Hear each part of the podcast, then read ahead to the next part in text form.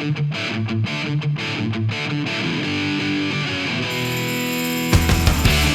is Phil McCracken, and this is the Dummy Room.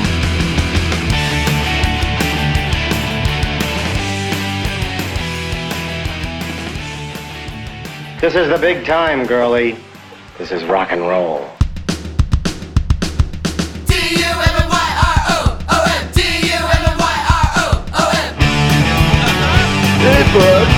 Let's party. It's the happiest day of my life. Hey, pizza! You're immature. You can't do a single thing by yourself. You're a spastic nerve bag all the time. You guys are not that dumb. Hey everybody, you're in the dummy room. I'm Jody Have Not, joined as always by Mr. Nate Demo. Hey, what's up, dude? Hey man, how's it going? It's going pretty good. Right on. Um, dude, there's a crazy lightning storm I was coming in tonight, and it's like the whole sky is just lit up with lightning everywhere. It's nuts. Yeah, I think we'll be okay, but crazy, crazy weather. It's supposed to hail and shit, but oh man, this shit's scary, man. yeah, I don't like the hail. It'll Um, fuck some shit up. dents the car up, man. Yeah, bust your windows out, all kinds of shit. That's never happened to me. It's never happened to me either, but I've seen it happen to other people. Yeah, yeah, yeah. So I like, you know, when it hails and it looks like it's fucking snow on the ground, yeah, and you go out there and you're grabbing like the, like the biggest one you can find. yeah. And for some reason, you always put it in the freezer, like you want to save it. Like, why? Why do you do that? Like, I, I, have I one hoping. in my freezer right now. do you really? Okay, good. Because I thought maybe I was crazy, and maybe I was the only guy that did that. Like me and my brother always did that growing up. Yeah, But then, um, I think my daughter did it a few years back. You know, we had a huge one, and yeah. But you got one, huh? That's cool. yeah. Every time it hails, I think of grim deeds. uh, anyways, yeah, man. So, um, so last two episodes we got to spend with Philip Hill, which was super cool, dude. Philip's such a nice guy. yeah, it's super cool, dude, and amazing stories, and we just scratched the surface with that guy. Yep, yep. So he'll come back, I think. Yeah, Um, but tonight, episode sixty-eight, and we're gonna be talking to uh, Kurt Baker. Everybody knows Kurt from, of course, we we we love the leftovers. But um, he's done so much shit, you know. he's in uh, he's in the K solo sevens. He's in the is the the Kurt Baker combo, the Kurt Baker band. Um, yeah. So he's he's been around. yeah, he's made a lot of great music over the years. You know what I mean? With a lot of different people, and I still fall back on the leftovers, though, man. You can't. I I don't know. I was way Yeah. way way into those guys back in the day. they're they're one of those bands that you know they weren't huge obviously they're kind of like the jetty boys like everybody knows them they should have been fucking huge but for whatever reason Right. you know I wrong think in our time in our little bubble, man, they're pretty legendary. At least that on the move is. I think that everyone loves that shit, right? Everybody in our bubble yeah Oh yeah, that's like a seminal classic record from those days. That's shit's Yeah. like what year did that come out? Like uh like 2000 what? uh, 2007 8 i think it's Yeah. 7 on uh, on the great rally records you know i've never met johnny rally but uh, that guy had a hell of a label he put out a lot of good shit Definitely. and uh, yeah, leftovers, man. They were one of those, uh, you know, right in there with the like the Ben Weasel crowd, right? Like the guts and the leftovers, and he was producing some of that shit. Yeah. Yeah. Yeah, they were fucking great, man. So I I don't have anything else to really talk about, No, dude. let's get so Kurt in here, let's- dude. Let's get to let's it. just do it. Let me. Uh, let's find him right now. D U M M Y R O O M. Coming up next, we got a guest. We got a guest. Coming up next. Coming up next, we got a guest. We got a guest. Coming up next. All right, we're here with nah, none other than Kurt Baker. How's it going, dude? Hey, what's up, guys? It's great to be here in the dummy room. Cool. Yeah. Um, of course, uh, I think anybody listening, they know you or they know your name. They they know you from the leftovers or uh, Kurt Baker combo, of course. Mhm. Um, K sevens. Oh, the K7s. Yep, that's right. And uh, yeah, I've got a lot of bands. I can't even keep track of them myself, actually. So that's a problem for me. I have to write I have to write down, you know, um, you know everything that's going on, the different the different shows, the different bands, you know, remembering song lyrics sometimes can be a problem. I've gotten this is this is all my fault. I've done this to myself, but um, it's really fun. So why not? Why not have a bunch of bands or have played in some bands? And you know, I can't I can't say no. That's my problem. People are always like, "Hey, you want to play bass? You want to want to write some songs?" And I'm like, "Yeah, why not?" Because I don't like saying no that can, that's actually gotten me into a lot of trouble too, but not in bands or anything. well, thanks for being here, dude. I know you're you're like on vacation. You're back in the states for just a couple of weeks, and I'm sure you got lots of family, lots of friends, but uh, you obviously have priorities. Us. And um, of course, no, this is, this is a pleasure, man. No, I'm I I'm really happy to uh, have have had the opportunity to do this, and and it's it makes it a lot easier being over here in the states. And I know you guys are on on the Central Standard Time, and I'm on the Eastern Standard Time, so that's only an hour difference, which makes it perfect. Because if I was in if I was in Europe, then we're talking a difference mm-hmm. of seven hours. So right. I, I if we were going to do this uh, conversation at 10 o'clock your time, it would be like something like 5 o'clock or something in the morning in Spain. But I usually stay up that late anyway. So, well, anyway, it's just good to be here. yeah, it's great. Hey, Kurt, how'd you end up in Spain, anyways? Well, um, it's kind of like it's an interesting story. I mean, I had been uh, touring over there since since the Leftovers. The Leftovers toured there um, in 2007 and then again in 2009 and it was amazing. We were kind of blown away by it because we had been touring a little bit in Europe, in in Holland, France, England, and it was it was really cool because we're like, whoa, there are people that know about us over here, uh, and so it was great. You know, that's a great feeling to know that people are listening to you, not outside of like you know the United States. Um, but when we crossed into Spain, man, like every show that we played, there were a lot more people than the other gigs, and they all knew our records and they were singing along to every song. Um, and uh, it was just it was amazing. And then uh, on top of that, you have great food, great wine, great looking people. You know, so uh, it just is like a magical little place. And so then when after the the leftovers uh, stopped. I kind of continued to to play, and I went back there almost every year. So, like from 2010 to 2013, I went every year to, to at least tour in Spain, sometimes France. And, uh, and so about about like 2013, I was kind of getting a little uh, discouraged, a little tired of just living in Maine, um, and and you know it was great playing around here, but the, you know it, it's difficult, and uh, and I wanted to change. I wanted to change the the change of scenery, I was thinking about Boston, thinking about New York, maybe Nashville, Los Angeles. I had I have friends, and I still still have a lot of great you know uh, friends and connections in those cities that I've, I've and I've always had a great time going there. But like you know, living there, New York City. Um, LA, you know, it's it, they're expensive towns, and uh, so I was going through my options, and and it happened to be that I was in Spain that summer of 2013, and uh, what happened was was that I I lost my flight. I missed my flight. They like it was a difference of like 10 minutes or so. I got to the airport and they were like, "All right, I waited in line and they said the, the flight is canceled or they're closed, closed. They didn't cancel the flight. I just missed it." And uh, so I, I had to stay in, I had to stay in Spain for two days because the next flight to Boston was two days later. Luckily, like um, what happened, I guess the the the airport was understaffed, so I was able to get a ticket back. So it wasn't really my fault that I was a little late. And uh, in those two days, I got to actually explore Madrid um, and and hang out around there for more than just playing a show and then leaving to the next town. And I had been thinking about living in Spain and living in Madrid, but those two days that I had to really like get to know the city more really, you know, sealed the deal. So um, so after that, I, I decided to try and save up some money. I'm horrible at saving money, but I somehow did it, and uh, and I moved to Spain, and that was in December 2013, and and so now that I've been there for almost six years, and yeah, it's still still pretty awesome.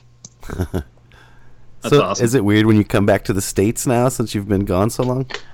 Well, I do come back. Uh, I try to get back at least once a year. So I mean, but it, it there are some things that are still kind of like weird, little shocking. Like for example, today I went into the post office and uh, there was this dude that just didn't have his shirt on, and he's trying to mail a letter, and he's like, "Oh, I need to get some more stamps. I don't have enough stamps." And I'm like, I don't know what's weird, like this guy not having enough stamps, or the fact that he doesn't have a shirt on, and like the postal employees are not. They're it's not like a big deal or anything, but like in Spain, I would never see anyone without a shirt at the post office. And I just was thinking, that's kind of weird. I mean, I know if I was still living in the States, it probably wouldn't be that weird. But I mean, I don't know. That was strange, you know?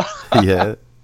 I went to uh, I went to the post office today, and there was a fucking guy standing right when you walk in the door. He had his hands on his hips, Oh, and he yeah. had a shirt on with an arrow pointing to his dick, and it said "Don't look down." Oh my God. And I swear to God, it took everything I had not to, To look not down. look down. Oh, but he was man. just fucking eyeballing me the whole time. I think he really So, wanted you to He look really down. The, wanted man, to see your eyes on his dick. the post office is a weird, weird place. Yeah, it really is. Yeah. I mean, I guess if I had to work there, I might go postal. I mean, look at the stuff you got to deal with. These guys not looking. You can't look down at the damn dude. He's telling you to do it with his shirt. Jesus Christ! Mixed messages here. I know. I didn't even speak Spanish before I, I I moved to Spain. I was like, when I got there, I knew two words: "hola" and "hola." But now I'm doing all right. So Yeah. yeah, it's a little bit easier now. That's cool. I was gonna Total ask you, immersion.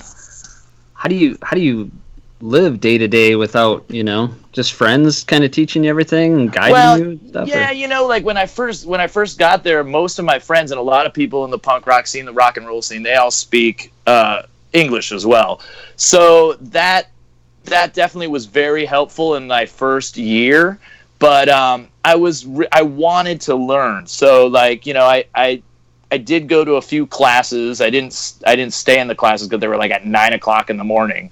And like when I first got to Madrid, Madrid's like you know a punk rock fantasy world or you know rock and roll place. It's like where dreams are made of for rock and roll because you have so many great uh, music venues and and great record shops and and always great shows going on. And you know that these places don't close until like six o'clock in the morning. So I get there and I'm just like a kid in a candy store, but the candy's uh, beer and you got a ton of great music. So I'm like I'm up every night till six a.m. and I was supposed to go to Spanish class at nine o'clock. I was like, no, that's not gonna happen.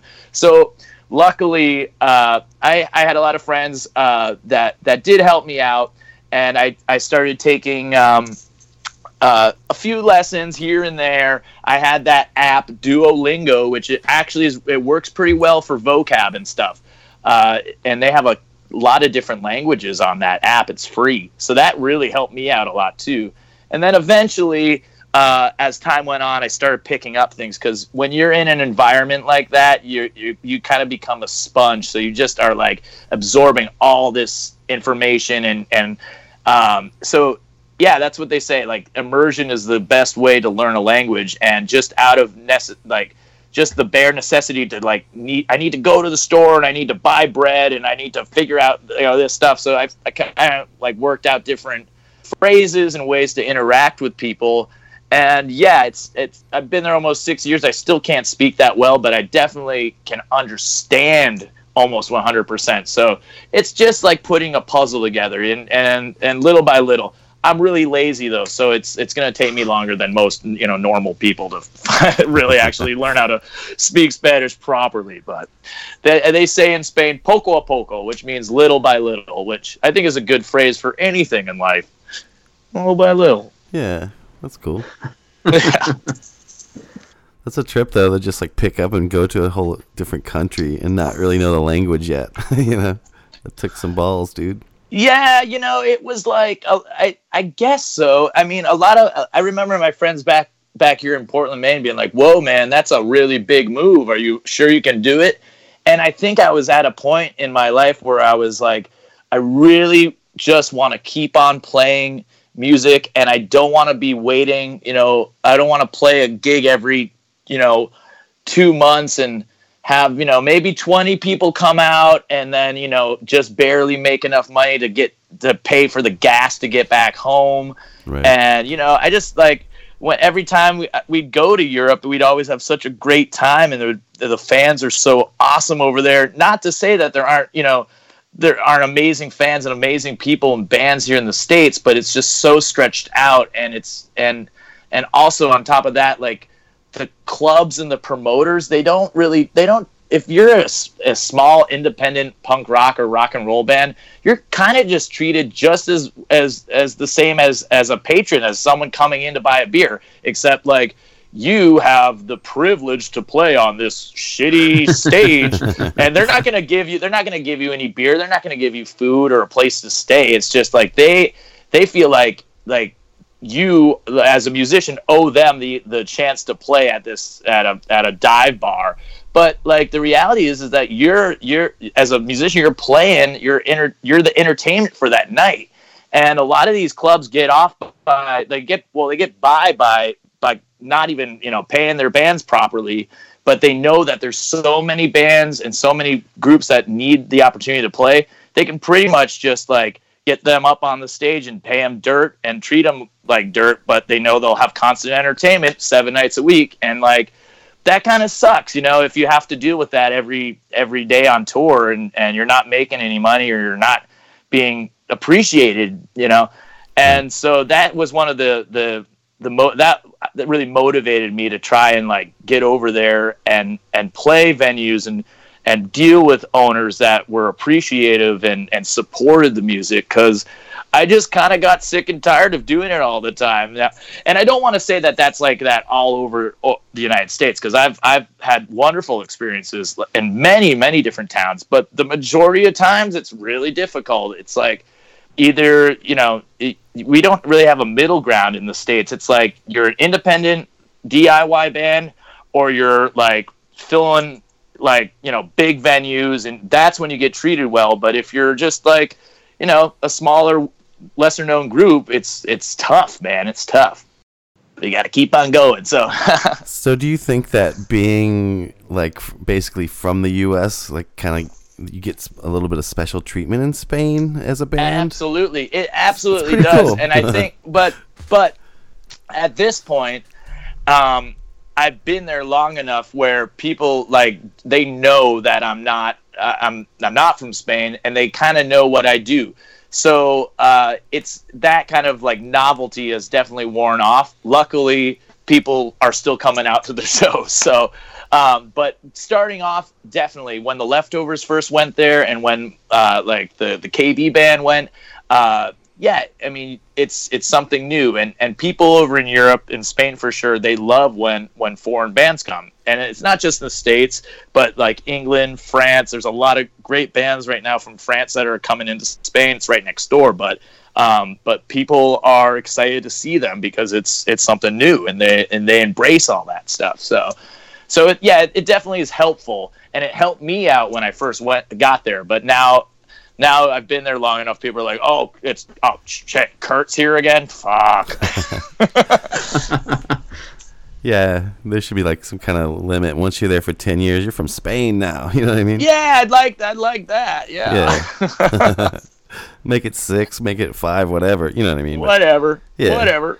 I think it's super cool that you had the the balls to just do it. You know what I'm saying? And you're still yeah doing your well thing. it's it's ti it's tough too because you know you do you do miss your your family and your friends and and that really sucks and tha- and again that's why it's it's great that i have the opportunity to, to get back here um i mean when uh, this this summer i really lucked out i found i found a plane ticket usually it, it's quite expensive to, to fly to, to europe but lately I've, I've found a few really good deals um, flying, you know, Madrid to Boston, and it's kind of it, it's in what I can pay for. So I just take advantage of it because I, I love seeing my friends over here and spending time with my parents and my cousins and things like that. So, um, but you definitely do miss that, and you know, being so far away, that's that's one of the downsides. If if there are, there are a few, and that's one of them. right. So how'd you hook up with the uh, the K7 guys? Well, so um, Lewis the singer, he uh, he's played. Uh,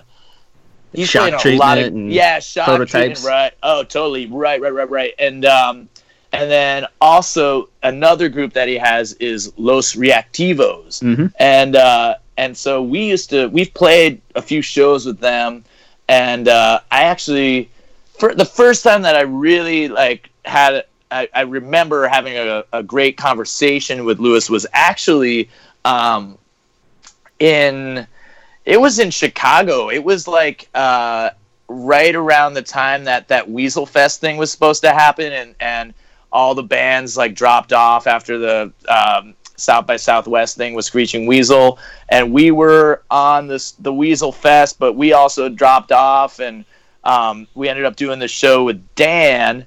Uh, and the Jetty Boys in Chicago, and Lewis had come out. He had bought tickets to to see Screeching Weasel, so luckily there was a show for him to see. So like he came out and uh, and I met him there, but I had recognized him earlier from from shows in in Spain.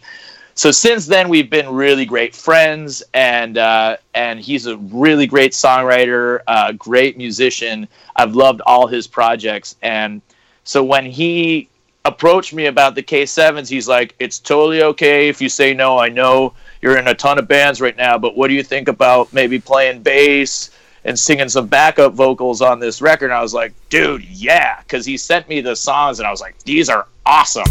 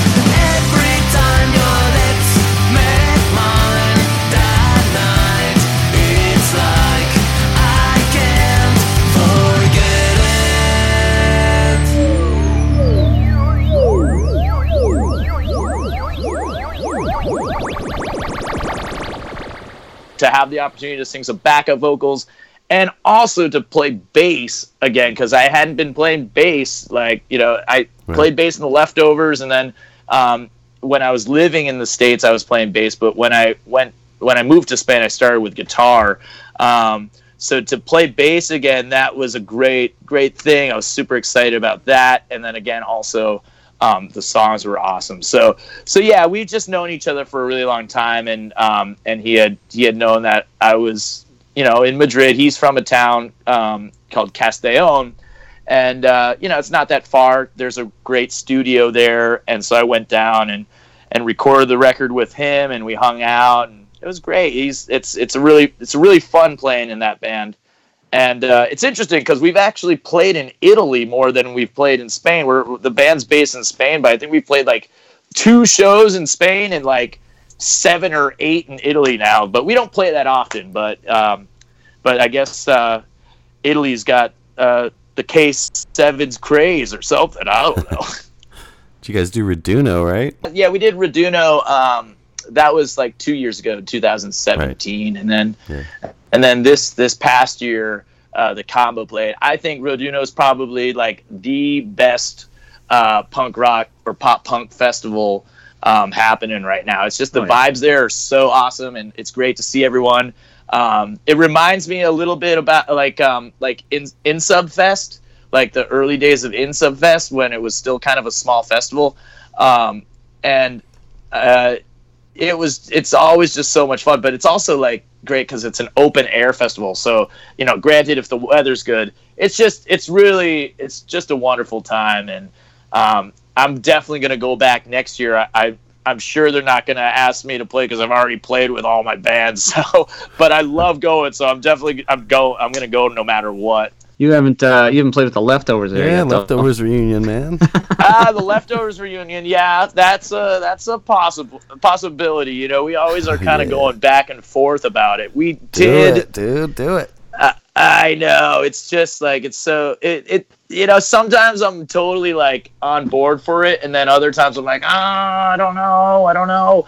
Um, but uh, we did do a kind of reunion. Uh, a, like a year ago in 2017 in Portland, and we played like I think we played like two two songs or two or three songs. I think it's on YouTube actually, but um, but Adam, the drummer, he wasn't there, so he was in California, um, and so I don't know if it can count as a technic like technically as a like 100% reunion, but um, but me and Andrew were playing, so and me and Andrew started the band, so I guess that's that's cl- close enough for the moment. Right. I think if the if the leftovers were to do a reunion, I think we'd probably just like play on the move in its entirety and maybe a couple Damn. songs from from eager to please but yeah i don't like i i, I wouldn't want to force any of my i wouldn't want to force any of my new stuff on on those guys to play because i mean that was one of the reasons why the band broke up was they were kind of getting pissed that i was writing too much like poppy stuff so yeah. so yeah, so so I mean, I'm fine with just doing the whole left or just keep them happy. I don't want to make I don't want to make them any more angry with me. So Yeah, it would be pretty fun though. I'd love to see something like that. To like Nate and I on the move is like definitely a classic album of all time. You know what I mean? Yeah. uh, uh, thank you. Yeah, I'm really I'm really proud of how that came out. Like I have some really great memories of, of recording that record in uh, in in Madison, Wisconsin. I, I, was out there for um, for Christmas because so my uh, the majority of my family is actually from from Madison. So um, I go out there for Christmas uh, and and so I was out there for Christmas, and um, and this was like in 2006 or something. Um, Jan and it was and we started recording like January 2nd or something, the first week of January 2007. And uh, and the and Andrew and, and Adam flew out to Madison, and, and we recorded the album there. And uh, we were hanging out with my cousins and stuff, and having a lot of fun. Um, so a lot of good memories about about that record, and I remember too some funny stories too about like because Ben Weasel was Right. there, and um, yeah, actually, what happened with that record it was really interesting because uh, originally On the Move was supposed to be released on um, Red Scare Records, so Toby was really interested in having us uh, put out the record, and so we had thought that we that was all set and ready to go, um, and we were going to record in Chicago. And I was thinking, okay, great. Well, I'm going to be in Madison, so I can go down to Chicago, and then I can meet the guys in Chicago, and we can record the album down there. And then, like about like literally just like a month before, we kind of like heard that actually the copyrights would be recording in Atlas Studios that week, that first week of January, and so they ended up re- releasing a record with Toby and recording uh, the the record in Atlas, and so we were like, oh shit, what are we gonna do? And Ben Ben was like, well, why don't you guys record uh, with Justin Perkins up in Madison? And I was like, wow, actually that works out perfectly because I'm gonna be in Madison. And uh, and we put out the record with Rally Records, who Right. uh, who put out a, a 45 with us before that, and we love working with with John, and and we we had some great times with him before that. But he was totally on board to put out the the LP, and uh, yeah, so uh, Johnny Rally came out, and we were hanging out with Ben. Ben was like really trying to he wanted me to come to church with him really bad. And I was like, "No, dude, I'm not going to go to church. I'll go fishing with I'll go ice fishing with you, dude, but I am not going to church." My mom's always trying to get me to go to church and I'm telling her no, and I don't care if you're Ben Weasel. I'm not going to church with you. that was kind of funny. What was it like working with Ben on the record, though? Was he pretty cool about everything, or what? yeah, you know, Ben was really, really uh, cool um, when we were when we were working on that record. He he had a few like he had a lot of he didn't actually have a lot of like input on the production, um, but he did have some ideas uh, that that were kind of cool. Um, Did he come up with the I- Weasel Pen lyric? Was that Ben? Actually, no, he didn't. No, I, I, I did that. Yeah, but Love I, that I line. had no idea.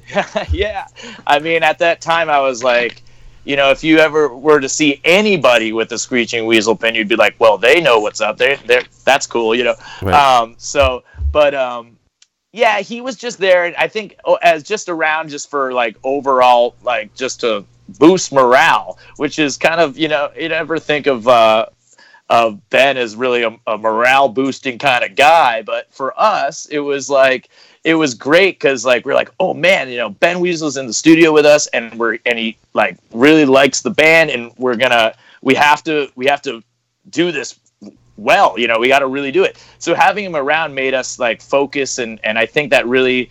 Uh, resulted in the the record, the performances on the record being really like you know played well because we were kind of nervous, but we used that nervous energy to to try and record something great. And uh, yeah, you know, it was it was really fun. I do remember when uh, I went back out uh, to uh, Smart Studio with Andrew when the when the Guts were doing a record, and uh, and Ben was there. Ben was there for that as well. And uh, and I, I went out to like smoke a joint or something on the on the porch, and uh, of the studio, and like I came back in, and uh, and Jeff was playing like a lead guitar line. And I was like, "Oh, Jeff, man, that's an awesome guitar line. It sounds just like the Ramones." And then Ben shoots me this like super like cold stare, being like, "Kurt, you think this sounds like the Ramones?" And I'm like, "Oh shit, what did I say?" Like, "Oh no, I, yeah, no, it does." I was super scared. Maybe I was just paranoid because I just smoked a joint, but I don't know. No, that was kind of funny. yeah, I remember that. I mean, that was the only Yeah. moment that we had in those two sessions where I was like, "Oh man, Ben's gonna kill me." But it would have been so funny. He's like mad at me because Jeff's playing a guitar line that sounds like the Ramones. I mean, come on, man. Yeah, Jeff told us about that story. It was oh, hilarious. oh, did. yeah. He said Ben goes, You think it sounds like the Ramones, Kurt? Duh. Yeah. yeah. Oh, that's it. Okay. Yeah. I, I Yeah, only like, know that no because we, we kind of have adopted that. We say it all the time and shit. oh, nice, nice. Yeah. It's like no shit, Sherlock. It sounds like the Ramones. Come on, man. Yeah. Buddy. That's funny. yeah. But yeah, overall, it was really it, it was a great great experience um, uh, recording that record. I mean, that I think you know as a band, the leftovers were completely all on the same page with that record, and everything just kind of gelled together because we had put out some records before that that Right. you know we just hadn't found our sound yet. We were experimenting. We also weren't really that great playing, but by the time we had gotten to on the move, we had really gotten tight. Um, and we were able to execute this kind of idea where we wa- we wanted to play, you know, like energetic, you know, like when we when we first heard that um, that record by the first Teenage Bottlerocket. Uh, well, Total, yeah. Um, I guess it wasn't the first one, but like when that came out, we're like, oh man, okay, now it's time to get on board with this.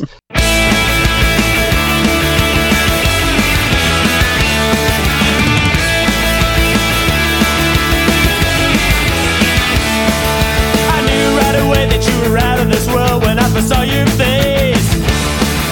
My hands spun like a tilt well as I tried not to puke all over the place. You seem so down to earth, but things are what they seem. But now it's too late, you got my heart and in your tractor beam. I can tell by the blank expression on your face, you're fucking lost in space. Your mind just up and left without a trace. You're fucking lost in space.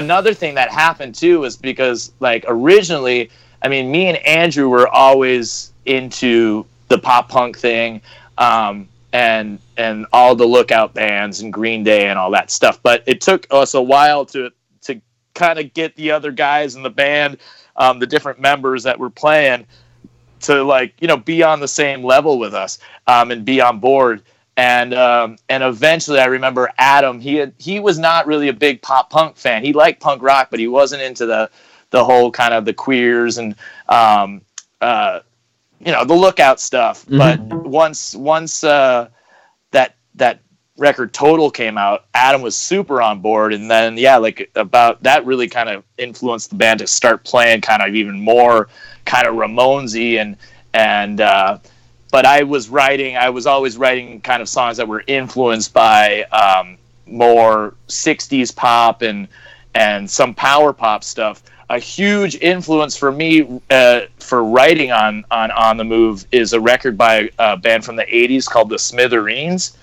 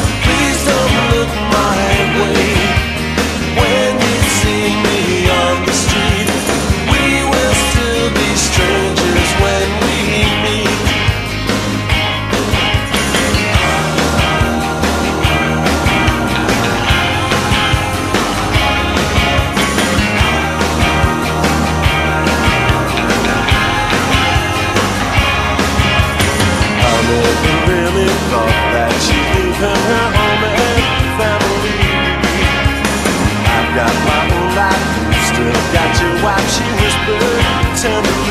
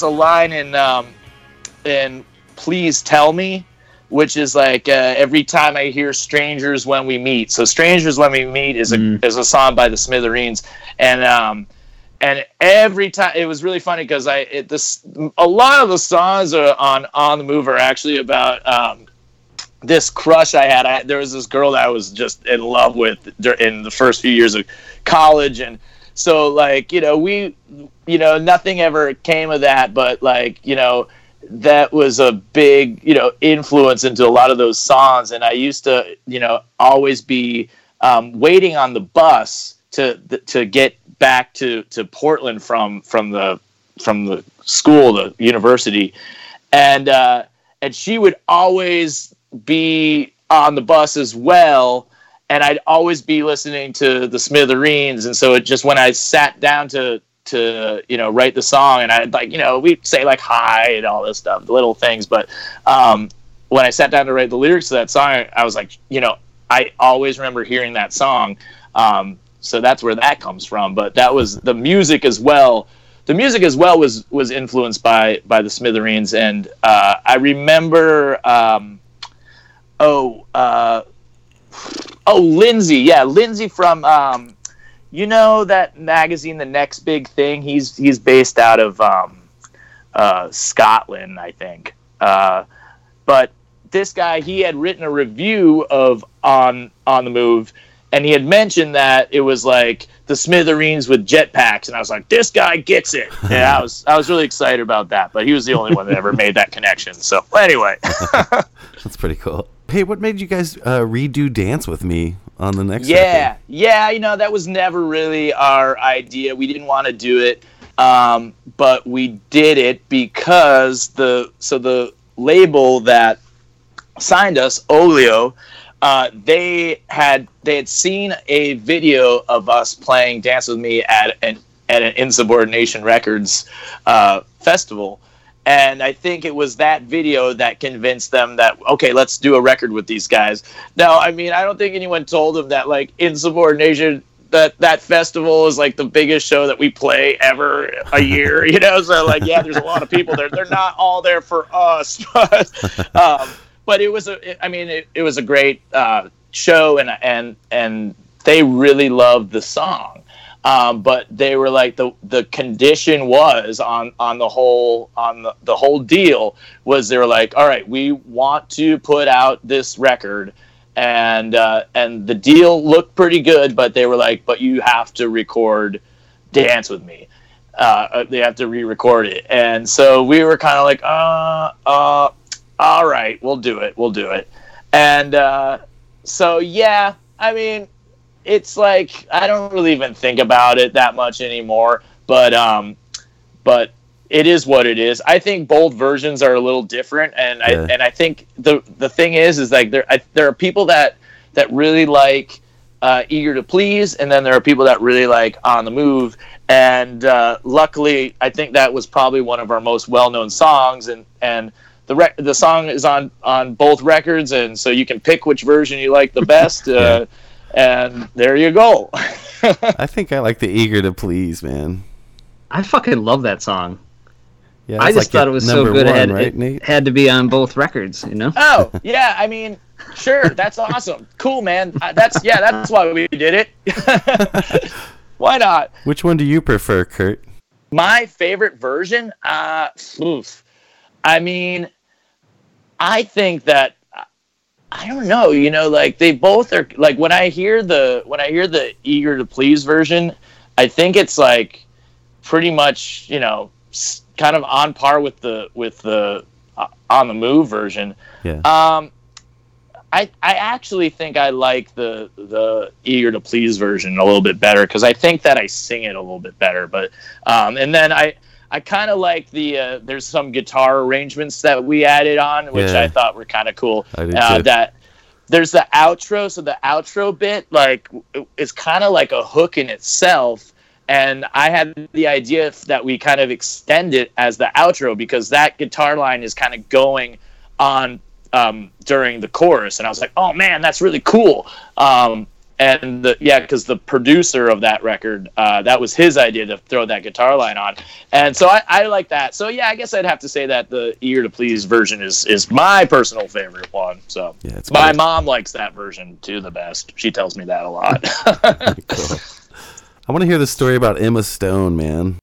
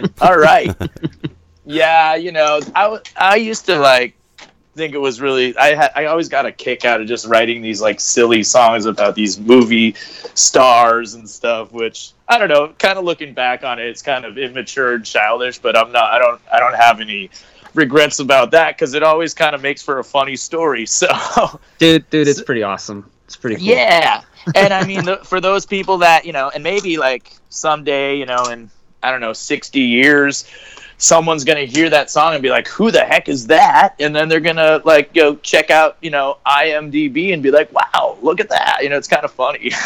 It's cool. that's all. That's all I can hope for. But anyway, so the story is, is we were like, we were in New York City, uh, and just you know, I think we were playing a gig. We had a gig that night, or we had a show the night or that the night before, or something like that. And um, and yeah, I was just we were in the Lower East Side, and um, and I had just been hanging out on the corner uh, with my cousin, and uh, and I don't know what was going on. I was like, I think I. I know that I had definitely eaten like one of those cookies with some magical stuff in it. A lot of my stories from the past involve, you know, the magical Maria, as we say in Spain. Um, but uh, but yeah, so I was just kind of like hanging out, and it was I was like really loving, you know, the the vibe of New York City, and um, and I don't know what we were doing. I think we are just waiting for for either Jeff or Wyatt or one of those guys to catch up with us, and um, and I saw this this this woman walking down the street, and and I was like, oh, uh, that's that's what's her name from from from my high school. I remember her from high school, but I can't remember her name. And I'm like, where do I know her from? I like I know she'll recognize me if I say, "Hey, how you doing? Remember me? I'm Kurt." And so I was like so close to just like going up to her and be like, "Hey, what are you doing down here?" Like I, I'm I'm in town too. Like like I didn't realize you're you're down. Like, may, are you vacationing or something like that? And then, um, just as she was walking by, I go, "Oh shit, that's Emma Stone." But I don't know why on earth I thought that I personally like I personally knew her or anything. Like it was just so crazy. And I, my cousin was there with me, and he was like yeah, dude, that's Emma Stone. I was like, well, why didn't you say anything? I was just gonna make a fool out of myself. but now, you know, like I'm thinking back, I'm like, why didn't I not do that? Like, what if I went like, hey, like, oh, this is so crazy that you're here in New York City. What are you doing? You know, you remember me? You know, Yeah, that would have been even funnier. But unfortunately, could have hooked up with uh, Emma Stone, Kurt. I know. Well, you know, I don't know. I don't think so. She was carrying a. Um, I mean, it looked like she had just like like came from like Staples or something. It looked she was carrying a box of a bunch of like office supplies, Hmm. which I thought was kind of interesting. Like I don't know, maybe she was. I don't know. I have no idea what she was doing with all those office supplies. She had like some staples, stapler, a ruler, Oh, wow. uh, a bunch of tape and stuff. Yeah, like it was. That was kind of interesting. I was like, shit. Maybe she was like, you know, practicing for a part. You know, Method acting for some office gig. Yeah. Yeah. You know, I don't know. I don't know what these actresses do. These actors of New York. Yeah, Yeah. maybe. Never so know, yeah, I just.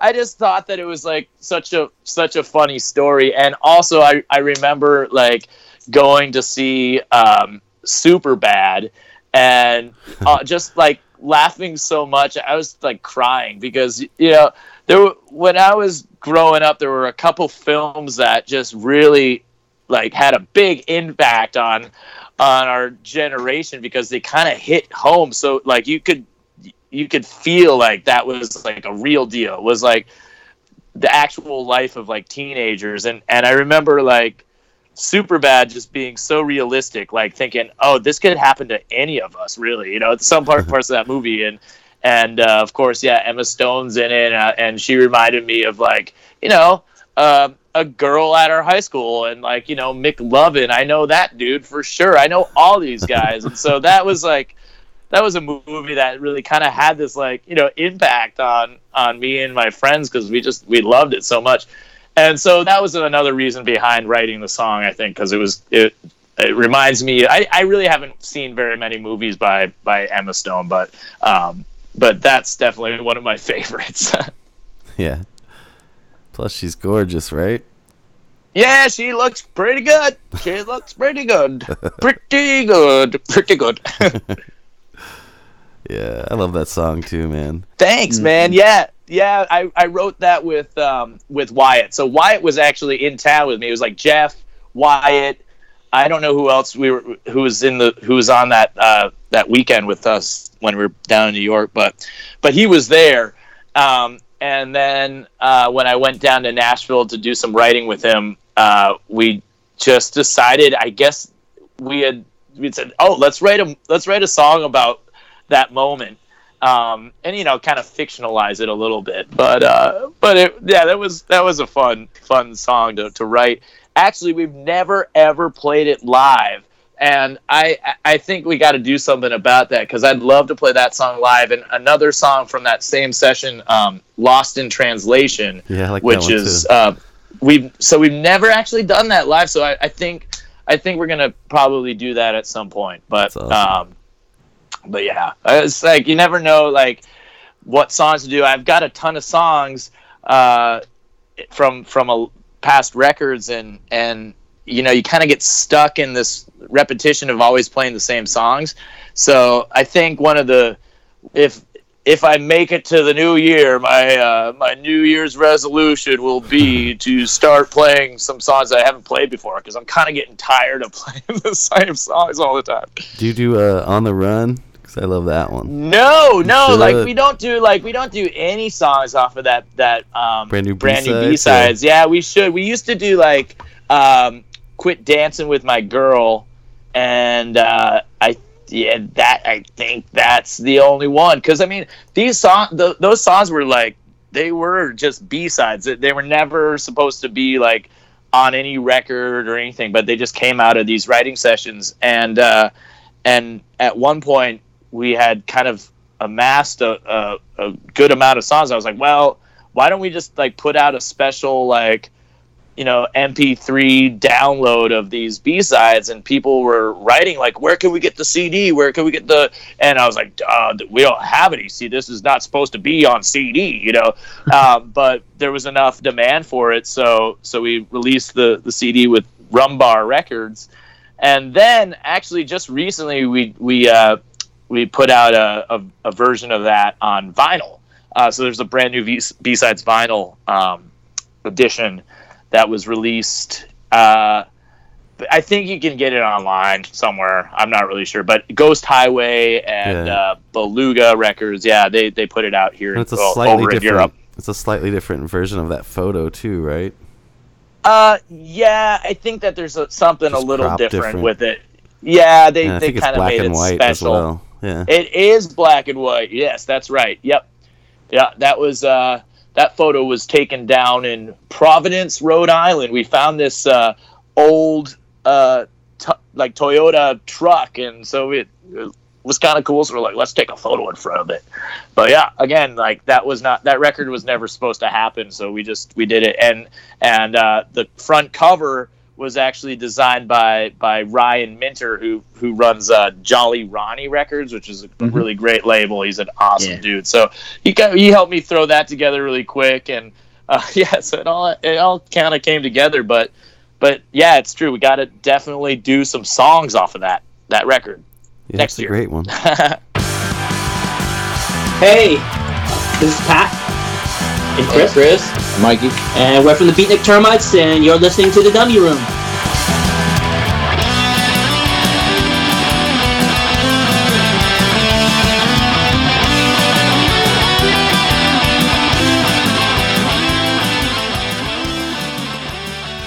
Hey, Kurt, let me ask you this.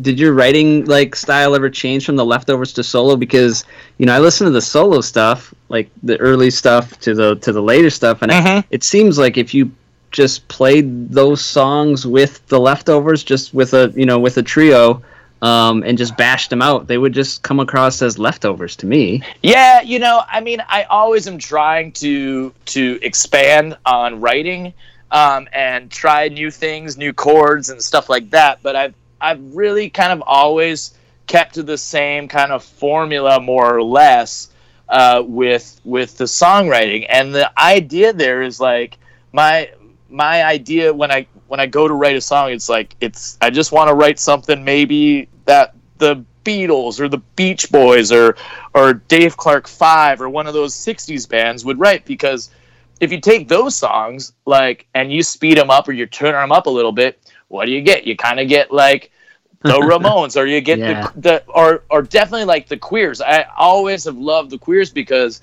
like Joe is such a big fan of like '60s pop stuff, which I've always loved too. Yeah. And like and you know, I remember having like conversations with Joe sometimes being like, he doesn't want to, he doesn't want to really talk about punk rock or any of the new bands. He's like, you know, Kurt, you really should be listening more to Lesley Gore. Like that, she's awesome. And I'm like, yeah, dude, I, I listen to Lesley Gore. He's like, oh, you do? All right, all right, that's fine. And you know, so like, so it's like, yeah, totally.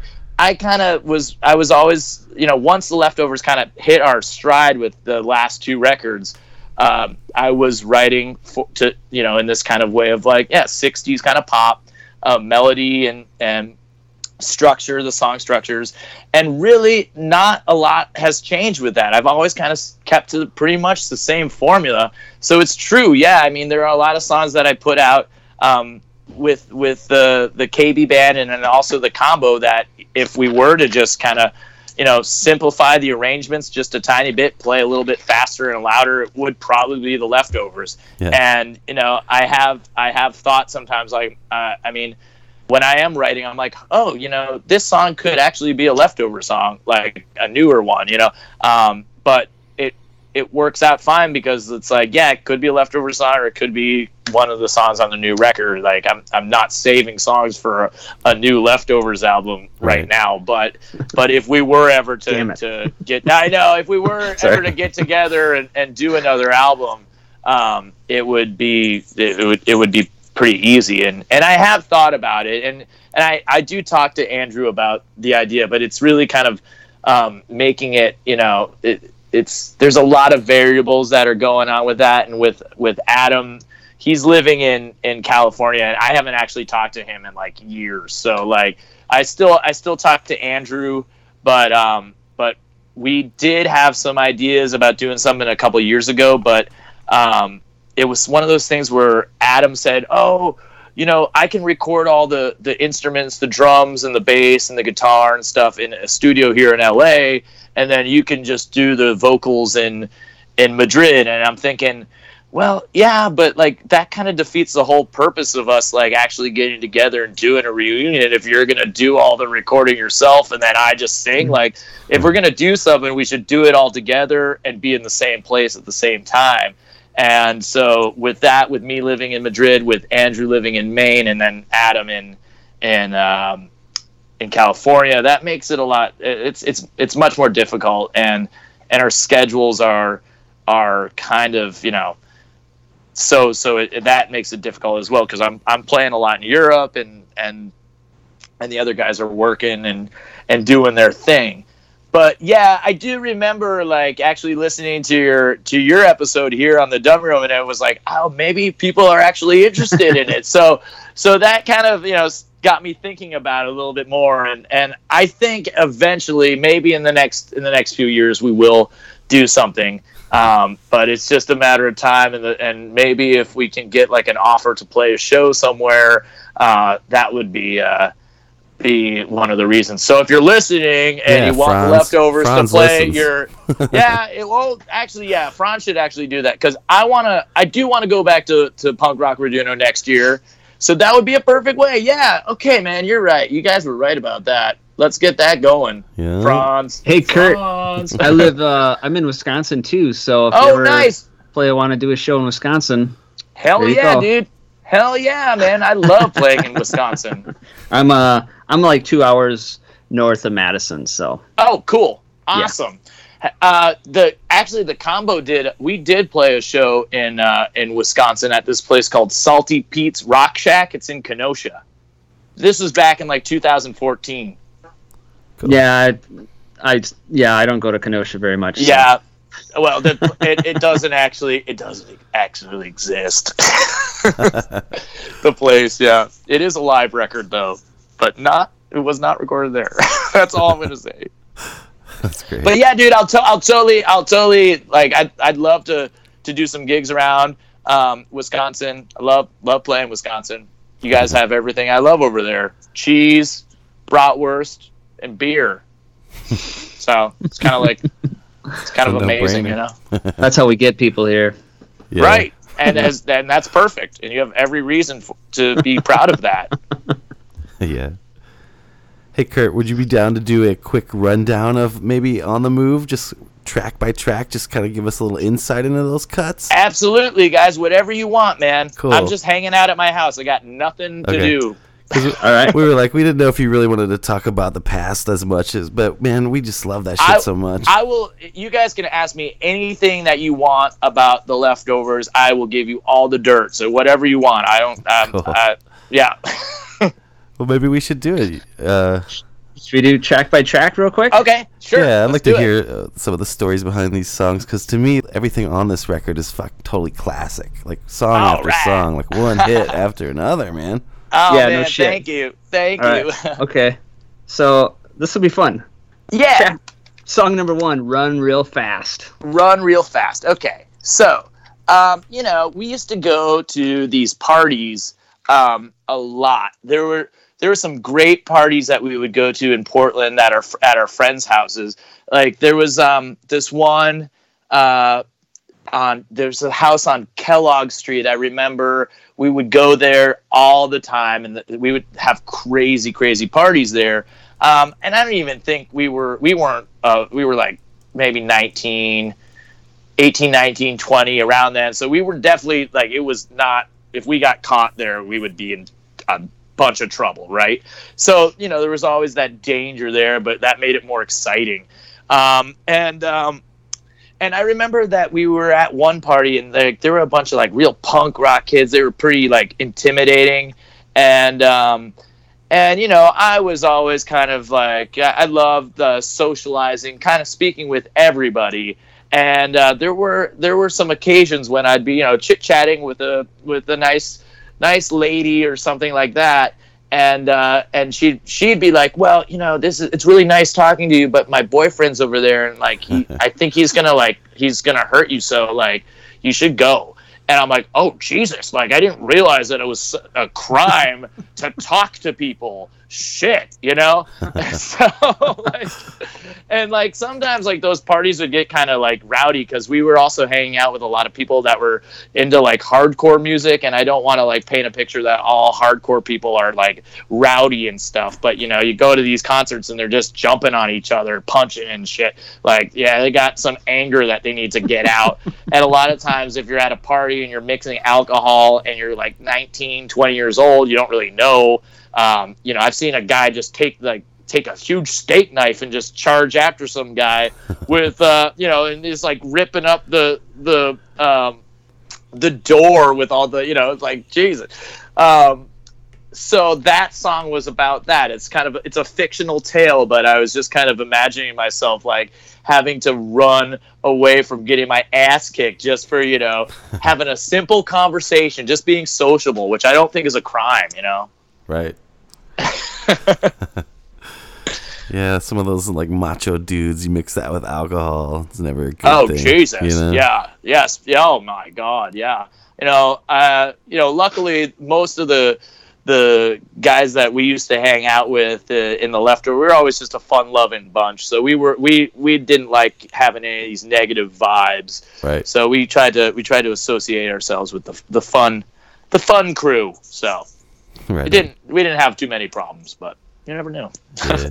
we talked a little bit about Dance with Me before, but uh, Well, Dance with Me kind of came about really kind of it was it, the song itself. I remember um, it's actually really funny because I was at a coffee shop that was uh, right on the same street, Kellogg Street, of the house that we used to party at all the time, and the coffee shop was on the other end of the street. And I remember exactly the moment where I had gone to get a coffee. I was with my my friend uh, Jason, and um, and like we were leaving the coffee shop, and I just got this like melody kind of stuck in my head, and um, and it was actually before I because now what do I what I do when I kind of get an idea uh, for for a for a song. Um, a lot of a lot of times it comes when I'm out walking around or you know I'm not you know it's kind of random. Um, so I always try to record the the voice message like a voice memo um, on my phone. Uh, but back then I didn't have like a phone that you could do um, voice memos with. I, so like luckily I remembered kind of the melody that I had, um, and I remember that the the lyric that I kind of was just like thinking of was like "Dance with me, dance with me," and that's such like you know a cliche song title, but you know it works.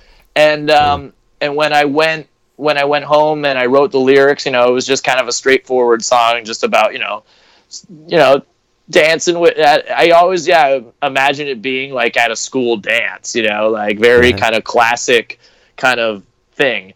Um, or at you know some party or something. But I guess I always just imagine it being at a school dance. I don't I don't know why. I guess I was kind of um, scarred by the whole you know uh, middle school. I didn't go to high school dances, but I remember the middle school dances. They fucking sucked, man. And like, but I, you know, we all went because there was nothing else to do, you know, and Yeah. like, you know, so we just went there and just hung out and.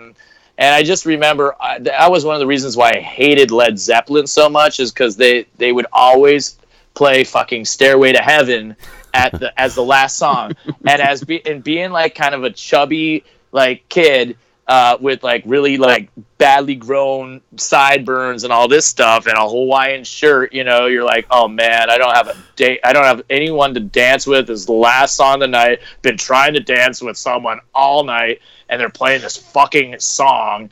I hate this shit.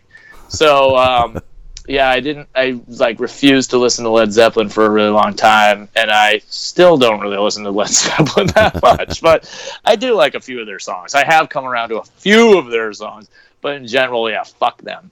Um, Yeah. But uh, yeah, you know. Uh, but so yeah, I just I guess I just imagine it. I, I also a lot of times when I'm writing songs, I, they're not like um, they're they're they're not like personal experiences. Sometimes they are, sometimes they're not.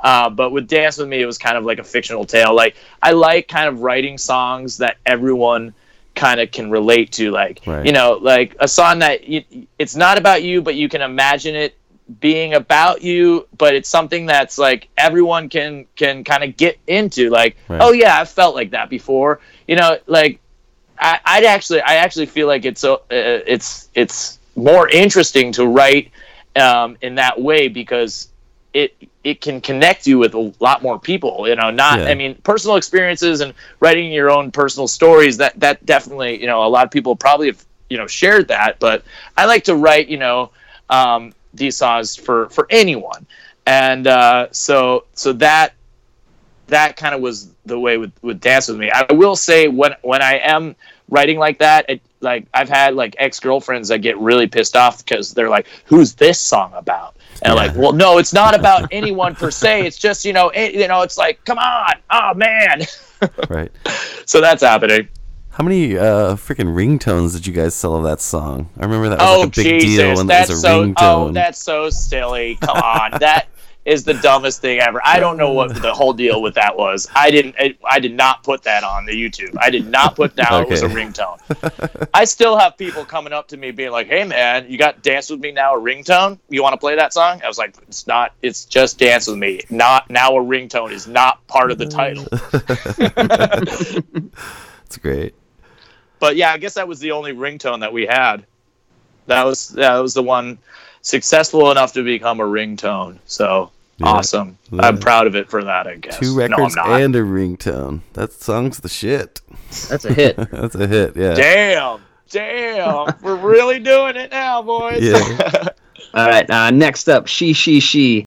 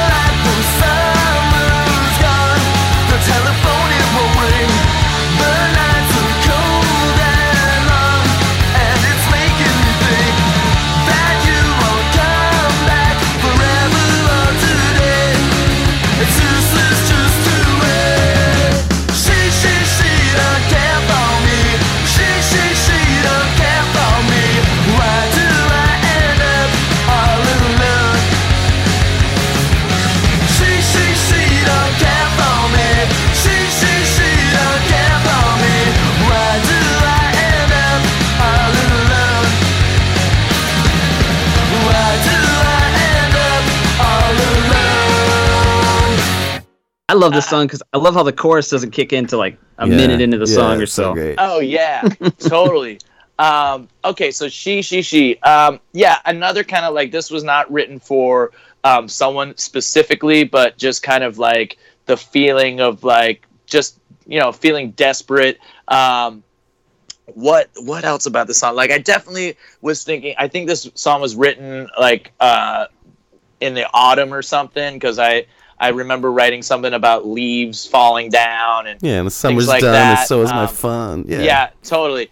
Um, and yeah, this definitely was one of those songs that was uh, was definitely influenced by like the Beach Boy, like some of the more melancholy Beach Boys songs, um, like like Warmth of the Sun or one of those songs, like slower early Beach Boys songs. Yeah. Um, but but then also uh, there was you know some some kind of um, Beatles influence. Uh, for for sure, the song "You Really Got a Hold on Me," which I don't think is actually originally by the Beatles, but it's an early Beatles song. So that that was an influence on that as well.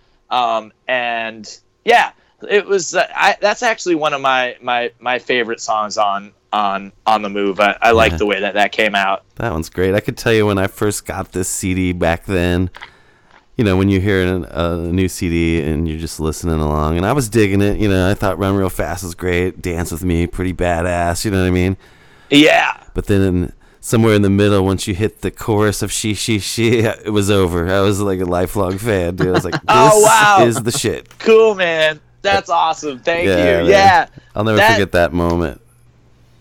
That's like uh that's that's so cool to hear that because you know like i i've had those experiences too when i hear records and we're just like oh man i'm all in now you know like sign me up for the newsletter i'm in you know Yeah.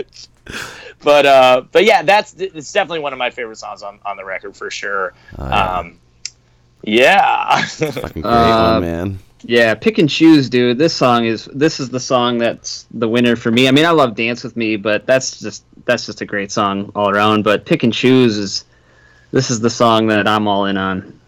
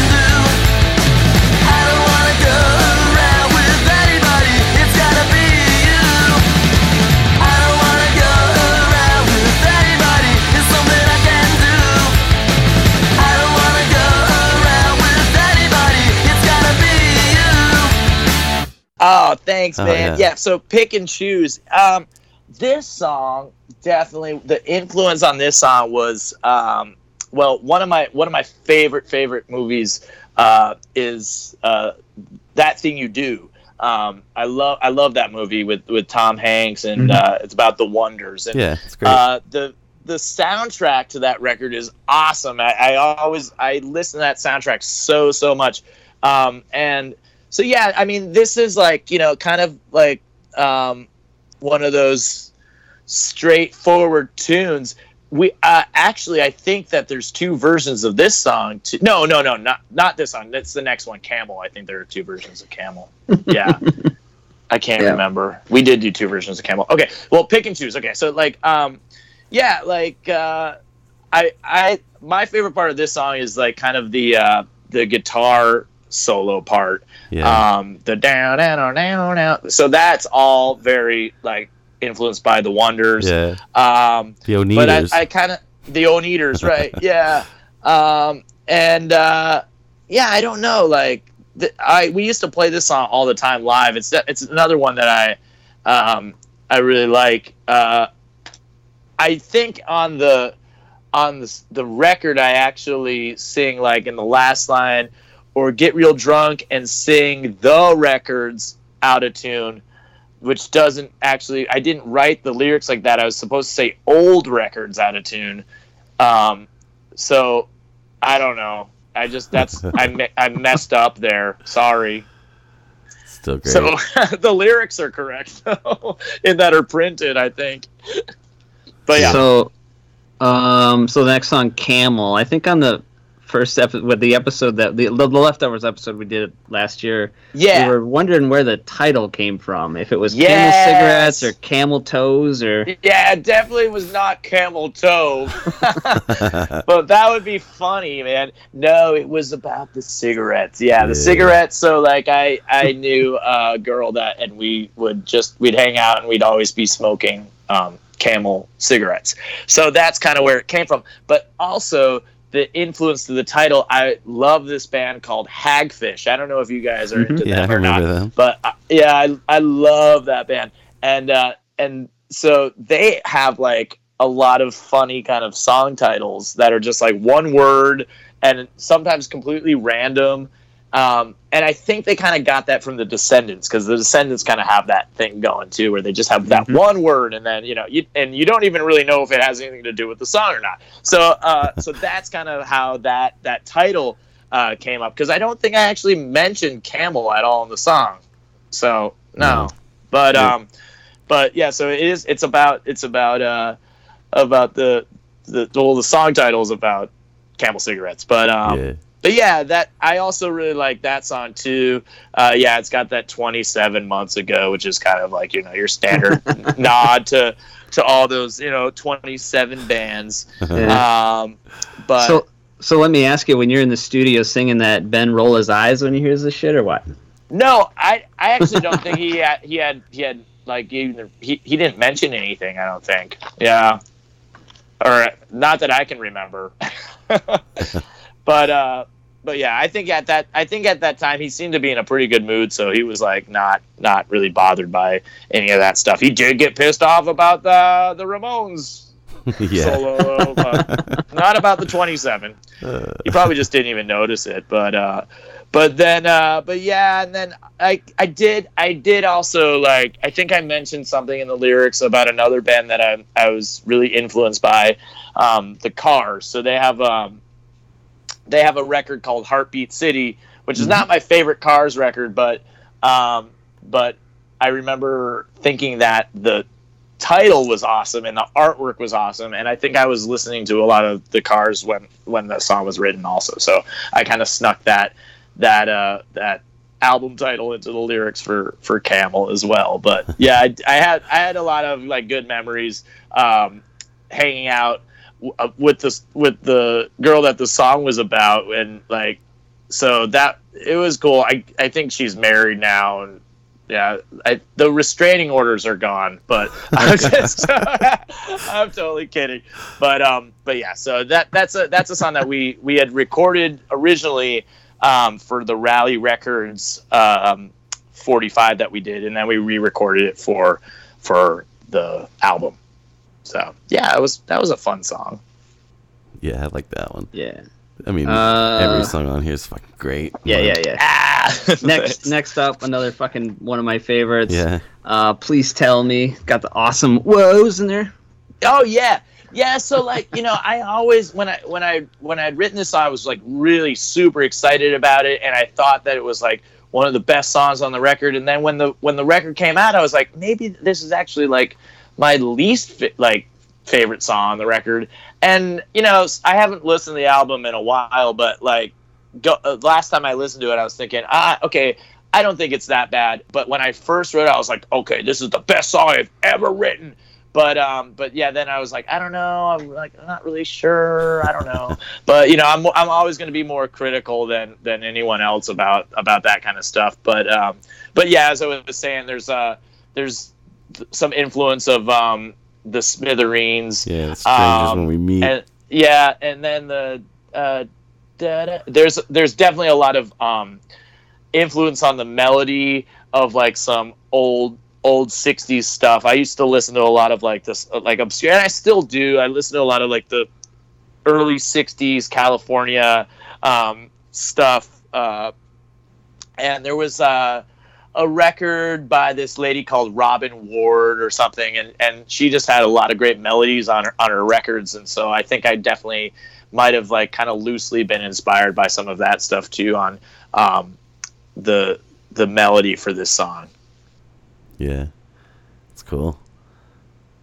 I always, Yeah. The thing that I always like about pretty much all your songs, even in your in your solo material, you you're like the king of the middle eight. You know what I'm saying? You always have these great middle Oh, eights, th- dude. Yeah, I mean that's like my favorite part of like writing a song. Like like you know, I I something about it just for me it's like if you can get like if because a big hurdle of course is like making a great chorus, right? Right. But sometimes a, a, like a a good middle eight, a good bridge, like actually if it's better than the chorus, like it will save a song. Like if you have like a mediocre verse and a mediocre chorus, but you have an amazing middle eight, you're like, all right, I'm gonna stick, I'm gonna stick it out and wait for the middle eight because it's awesome, you know. But uh, but besides that, you know, it's just I that, that that's something that kind of always came to me pretty easily. Like I, I've always like uh, struggled with verses sometimes or, or choruses, but um, but once I have the the verse and the chorus, like the bridge is just something that just comes uh, really easily, and and uh, and I've always had a lot of fun um, writing bridges. Yeah, so I try to I try to have a bridge in most of the songs, Yeah. but a lot of times it doesn't. Sometimes it doesn't need you don't need a bridge in your songs, but you know. Yeah, I'm glad that you you you dig the bridges, man. I should act. I should. I uh I should become you know like uh. Uh, I was gonna make a horrible joke, and I'm not in a mood to. I can't do it. So okay, let's move on.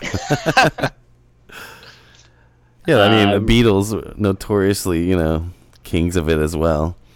yeah, I mean that's in, and that's where it all comes down. It's like those like when I was when I was a young kid, I just I grew up listening to uh, oldies radio because like um, like I I didn't have a CD player at my house. My parents were not like really big into to music. They listened to the radio and they had a record player, but they didn't have a CD player. So like um, when I was growing up, there was a, a little record store actually right around the corner from my house, and um, I had heard about the Beatles and I heard about the Turtles and like these old '60s bands, and they had all these these you know secondhand records, and this was in the early '90s, and they were like dirt cheap. I mean, they had Right. really good like well like really good condition Beatles albums, and like no one cared about it on vinyl back then. They they wanted the CDs.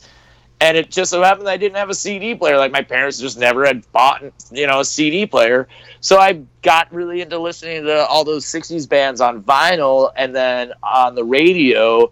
I remember we had a radio station here called Oldies 100.9, and I just like I listened to that all the time. And and there was a guy uh, he he he did like Sunday night requests um, and his name was Bill O'Neill, and he used to have a record shop too down here, and uh, and so he would always play whenever I'd call up and ask him. I was like, I want to hear Lou Christie, "Lightning Strikes Again," and he'd be like, All right, I'll do it. And like, you know, all my friends that were my age were trying to to call in and get their song requested on like the pop radio station, which never happened because they'd be getting all these calls to play, you know, I don't know, friggin' um, Chumbawamba or something like that, you know, Yeah. and uh, and uh, and so I was always like, well, I don't know about you guys, but whenever I request a song, they play it right away.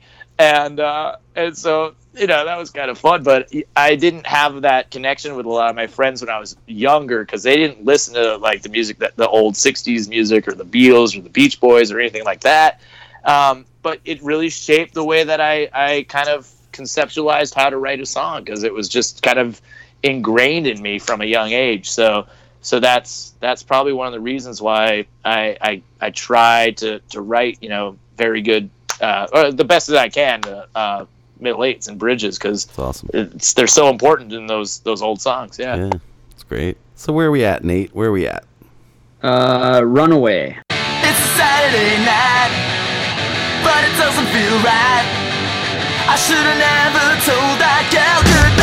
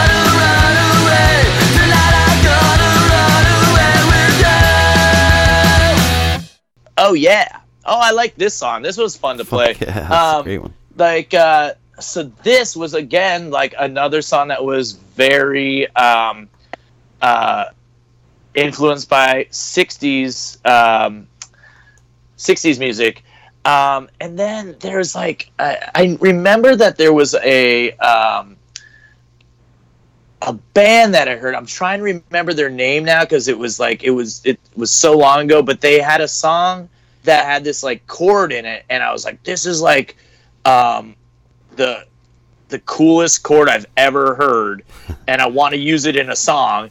Uh, what were they called? Um, something Notebook. Oh man, why can't I remember their name? Ultimate, ultimate, Ultimate book. Notebook. Ultimate Fake book. fake book. That's it, Yeah. man. Ultimate notebook. No.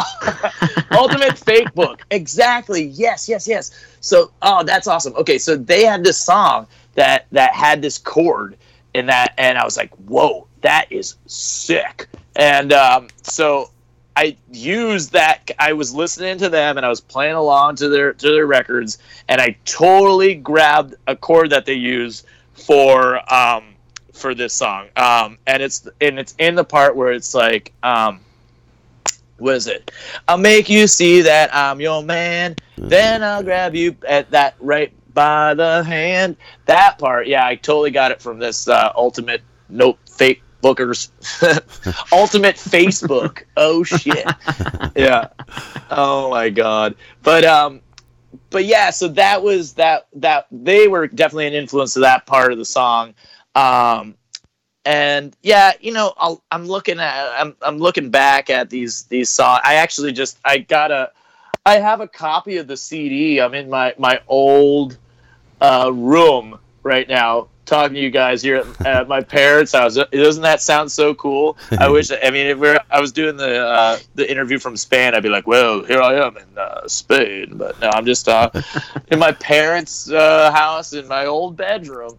Wow. but Full I ha- circle, actually had a, I had a I had a copy. I just grabbed it. I just I found a CD copy. So now I'm actually going through the the the lyrics and stuff with you guys. So yeah, like um, most of these songs are are pretty like fictionalized. Like so, there's nothing nothing really like crazy about the story here in this song. But um, but yeah, I think I I really at that time, and I still kind of continue to do it. Like I got to be honest, like lyrics are have never been like my my forte. I'm like it's like the last thing I do when I sit down and and um, actually Andrew from the guitarist of the leftovers, he's really good at writing lyrics. So um, we have actually written a few songs together um, that the the combo really uh, one of the songs from the combo um, it's called upside down we we wrote that song together and then we have a new song that the combo will be releasing in a couple uh, months and he wrote the lyrics to that. So sometimes I'll, I'll reach out to him and be like hey man can you help me out with some lyrics? Because i so i really like it's not my good thing. I can i can do a bridge but i can't write lyrics man. But um but these uh yeah so like these songs you know they're not it's it's really kind of light stuff. And and for me at the time it was more important just having a great melody and maybe you know a phrase or or, or, or a few words that people could like remember. So like dance with me obviously yeah or um she she she you know that's like real real simple stuff. Run real fast. Stuff like that you know it's like okay see you tonight. You know it's all actually most of these songs all have three words man. Yeah. it's true shit. But um yeah so so it never it was never like the main thing. Um and i guess if if we could go, go back and maybe rewrite some parts of the this album like maybe we would have you know put some more focus on the on on the lyrics but i do remember like going over to andrew's house before we went out to record this album and like sitting down with him and going through all the lyrics and he would be like editing the stuff. Like he really was great at, at helping me out with with uh, lyrics and things like that. So but yeah nothing not no real story with this one No, I don't think you need to change anything on this record, dude. I think No. it's pretty perfect. all right Yeah, now yeah we don't pretty need much. to but okay What what uh next up, nothing to do.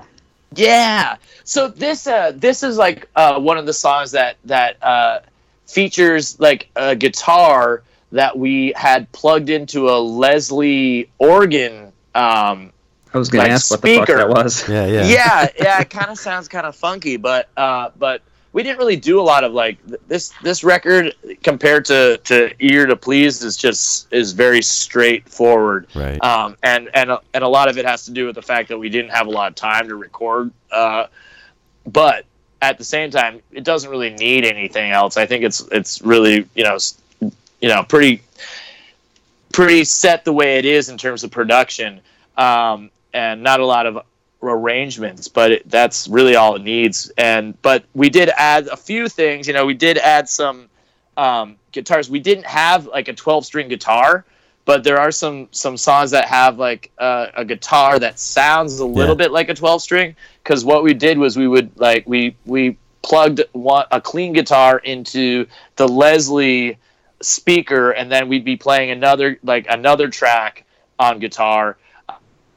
Um, and I remember all this stuff because I, I actually was playing a, a handful of leads on this on on this record. I didn't I didn't really I never played guitar in the leftovers, but I wrote um, uh, most of the songs on guitar.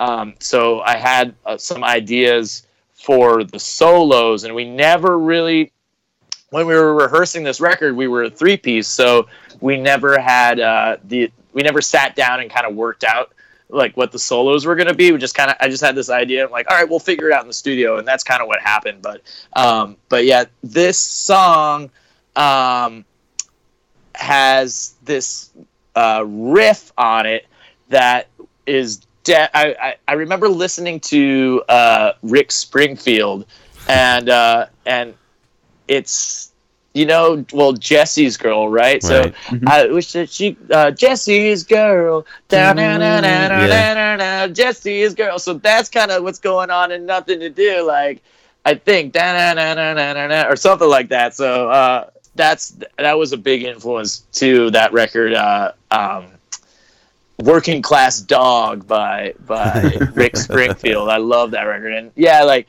Love Is All Right Tonight's like a like. I mean I was listening to that stuff at the time and I was like, I, I wanna like play songs like Love is All Right Tonight, but do it a little more punky and a little more, you know. And I think that's kind of what we were able to accomplish with, with this record. So that's another reason why I'm, I'm still really, really happy about how it came out because it was like it was the right time of like you know with all our influences and and the way that we played and and we are just able to kind of put it all together and, and the end result worked out pretty well. But yeah, this is yeah just another one of those you know self-deprecating songs about heartbreak and oh you know she just she just wants to be friends with you you know. It's like I know I did there were so like a few like the few songs there were a few songs that were written about uh uh, uh, uh this one girl that I I knew for a while. And I remember like you know we had we had been like really great friends for for a while. And and then um she was like I remember she she called me up one day and she was like, "Well, hey man, you know, I finally finally broke up with my with my boyfriend and and you and me have to go go get a drink." And I was like, "Oh, oh, okay." All right, that sounds great. when when would you like to go? sounds good. and then, you know, and then like a like a couple weeks later she's like tell she's talking to me about her new boyfriend. I'm like, "Oh man, I guess uh I guess that's not gonna work. So, so you know, a lot of those songs were written from that, like I think that experience too. So not all these songs are like completely fictional, but they all. I mean, it's just you know, life, life, and um, I think I was living a lot of life back then. I I know we got uh, some criticism, and uh, back then about all the songs are just written about girls, and it's it's the truth. But I mean well, uh, when I was writing this record, I just I like you know listening to records and and hanging out with my friends and going to shows and and thinking about you know girls. So I don't know, like that's Yeah. that's the truth. I don't know. It's that that's the way it is. I don't, and I, I couldn't really like. I mean, I could I could write like a song like a uh, you know a socially conscious song or a political song, but but what I I was like I don't know 19 years old and I, no one's gonna take me seriously about that. And I mean I, I'm very interested in all that kind of stuff. And nowadays I have I feel more confident to, to write songs like that because I can really hold my ground. If someone wants to like talk to me like well, well what do you mean by this about this lyric or what do you mean by that? And I'll be like well this is what I was trying to say. Right. but back then I didn't I don't think I could have backed that up and I'd just be writing it because I just to be like kind of fashionable or cool, which I think is bullshit. I don't want to Totally. be making songs that I don't know anything about just because that's what people are doing. Right. So I just wrote from what I knew, and I knew about you know just feeling kind of rejected and not feeling like that any girl out there likes me. But now it's all changed. I think it's a good thing. I mean, when if you really look at it, and all of music, all the best songs are about girls, dude. It's just a fact. Yep. Well, you I don't know, think it's anything to some- I shy mean, away from. I mean, you know what I mean? Girl, there's, I mean, but there's, you know, girls or boys. I mean, this uh, any Yeah, kind of love, love, song yeah. that that people can relate to because that's a that's a feeling that like a, uh, that emits a lot of emotion. But everyone has that emotion at one point, so they all can relate to it. So it's just a great way to get people feeling connected and feel like, okay, maybe maybe my life doesn't suck so bad because that guy's going through the same thing or that girl's going through that, or you know maybe you're feeling great maybe you're in a great mood and uh, and it's just you know kind of like a tacky love song but you but it's just hitting the moment and it's good. Or maybe you like drinking a lot and jimmy buffett's singing about margaritas and you're like yeah this is my love song. I love margaritas. So you know love it's Yeah. a great it's a great topic to write about. It, it never fails is what i guess i'm trying to say. Right. That's the number one topic in all the best music. Either heartbreak or love, you know what I mean? Which are two sides of the same coin, you know? totally Uh, next up, the riff heavy "Lose Your Head." Oh yeah, lose your head. Okay, okay, okay. Um, this song. Uh, so Ben Ben had a, a really nice idea with this song by putting a little reverb on on the backup vocals. Um, on and and I I really love this song because it was kind of more yeah it was definitely more rocking right. Um, Mm-hmm. I, re- I remember when I first played this song to my best friend. His name is Eric, but um, but we all call him Big Slam because they used to have those um, those soda bottle, the plastic soda bottles with like the large mount. I think they're like 16 ounces or something, and it was like Mountain Dew, and it was like Big Slam. And uh, he used to chug those things. He would just know kill it real quick.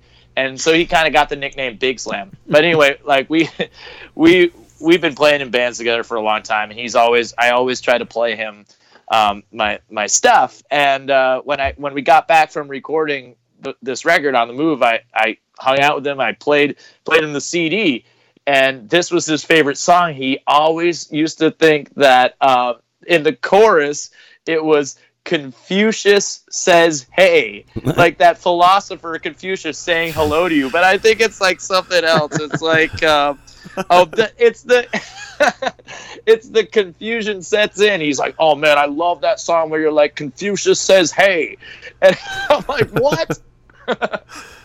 and uh, so that's it. But this is definitely like I, I love I love kind of like the um, '60s garage rock stuff too. So I think there's like kind of like an um, like an organ kind of keyboard solo on here too. Um, and I think we were like, I mean, I, I think this is this was one of those songs that kind of maybe set us a little apart from other bands that were playing pop punk at that at that time because uh, this definitely you can hear that we're we're influenced by a lot of 60s music as well because uh, there's that kind of progression is very garage rock and and so that and Ben heard that and that's why he was like why don't you put some like reverb on Andrew's backup vocal um, in the build up and and that was that was really cool. So um, and actually when we would play the song live Andrew actually sang the the lead vocal. So Andrew used to sing um, songs uh, like probably like we'd split like half the record or something on our early stuff Yeah. um, but then uh, we kind of like I we stopped really writing songs at, in in in rehearsal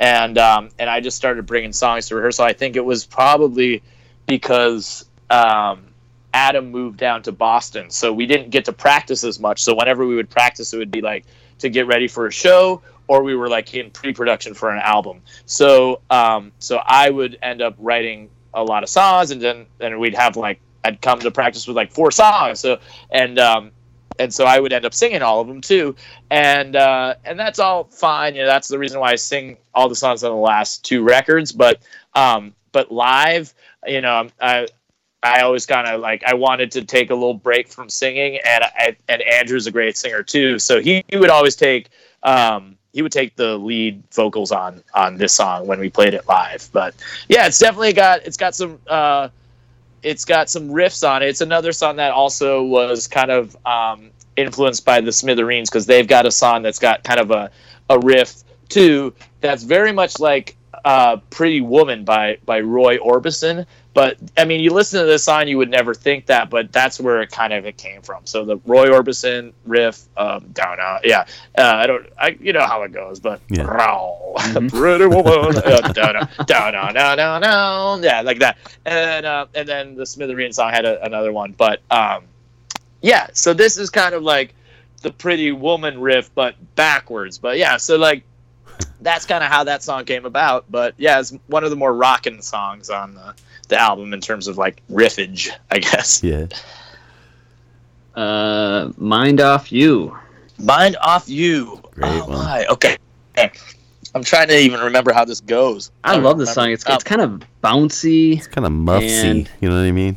Yeah, it is muffsy. Yeah. I uh, I wrote this song about a, a girl that my friend uh, my friend was really into. He was really in love with this girl, and um, and she. I remember that he was always kind of like ha- like bummed out because like she would say like, "Hey, let's meet up, let's hang out," and then at at the end of the day she just would stay at home and she was just getting high smoking pot and she loved the Mötley Crüe so i i always i remember him like saying that he's like oh man she just like wants to sit at home and smoke her bong and she like likes the Mo- Mötley Crüe man and and i and i was kind of like well i, I kind of like i like the Mötley Crüe but uh or Mötley Crüe i don't know why i'm saying the Mötley Crüe uh, but uh yeah, I just remember him telling me that, and I was like, that makes for kind of a cool lyric. Like, uh, you know, he said we'd go out, but you forgot. Um, and uh, oh, there was what else about the song? Um, yeah, yeah, she's got no time for me. She'd rather get stoned. Uh, yeah.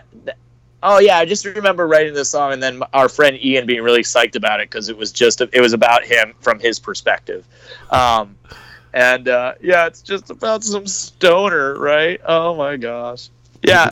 Now I remember the song. Yeah, and the, and like the chorus is very '60s sounding too. I think like yeah, probably something like uh, that I was getting from like the queers or something too. Because I, I I I'm like kind of between the two, and I bet this is like a this a whole different podcast in itself. But like I am definitely like musically, I'm more influenced by the queers, and so I always kind of use Joe's writing as as influence because I could kind of draw a line back from from the queer songs to like the 60s stuff so that that was really cool for me but um but yeah so uh so there you go that one's about uh smoking weed a girl that Yeah. likes to smoke weed uh, this is to all the pot smokers out there in the dummy room this one's for you Hey guys. Wonder Joints. Hey, I don't want to. I don't want to switch gears too much here, but I, I like the. Uh, you covered. Uh, I don't want to get involved. Oh yeah, was- I thought it yeah, was we did man. do that. That was fun. Yep. Yeah, I, I don't know why we decided to do that, but it's a great song, and I love I love that that record. So uh, yeah, yeah. yeah, that that is cool. That's uh yeah, that's on like a forty five or something. We Yeah, did that a while ago. But I think we did that. What's cool about that is that we did it we recorded that song in I think the same room that they recorded the original one or something like that. Yeah, it was Hmm. in Ports it was in Portsmouth somewhere. But yeah. Cool. Cool. Uh, where do we leave off? See you tonight.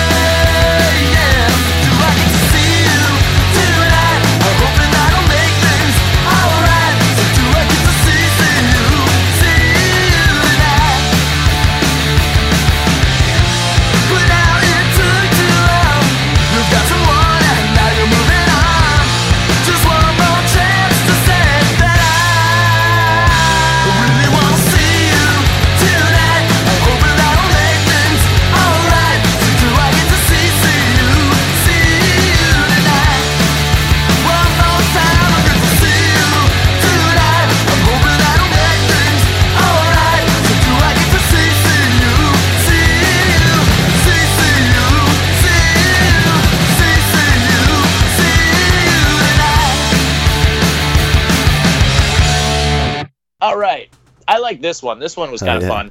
Um, uh, yeah, it's got another kind of uh, riff. This one was really influenced by another band that I love called the Romantics. So that you know what I like about you Yeah. and talking in your sleep, and so um, they've got a song called "Got Me Where You Want Me," something like that. Um, and so this song is definitely influenced by, by them with with the riff and then the the delivery um and even like there's a lyric called like that says she's got everything which is a song by the romantic so like Yeah. yeah, I'm, I'm like i'm just putting in all like the song titles that i love and just making them lyrics you know? That that's really easy. If you ever need lyrics just look at song titles from your favorite bands and there you go. That's the magic yeah. Um but uh yeah, I think um, what what else about this song? Yeah, it's just kind of like a rocking song, um, and uh, I think that the the bridge on this one's kind of cool. I like I like playing this one live. It was it was fun, um, but yeah, I don't know anything really. What I don't know much else to say about this one, but it was yeah, it's a fun one to play. It was it was a fun one to play. Yeah. It's a great one, man.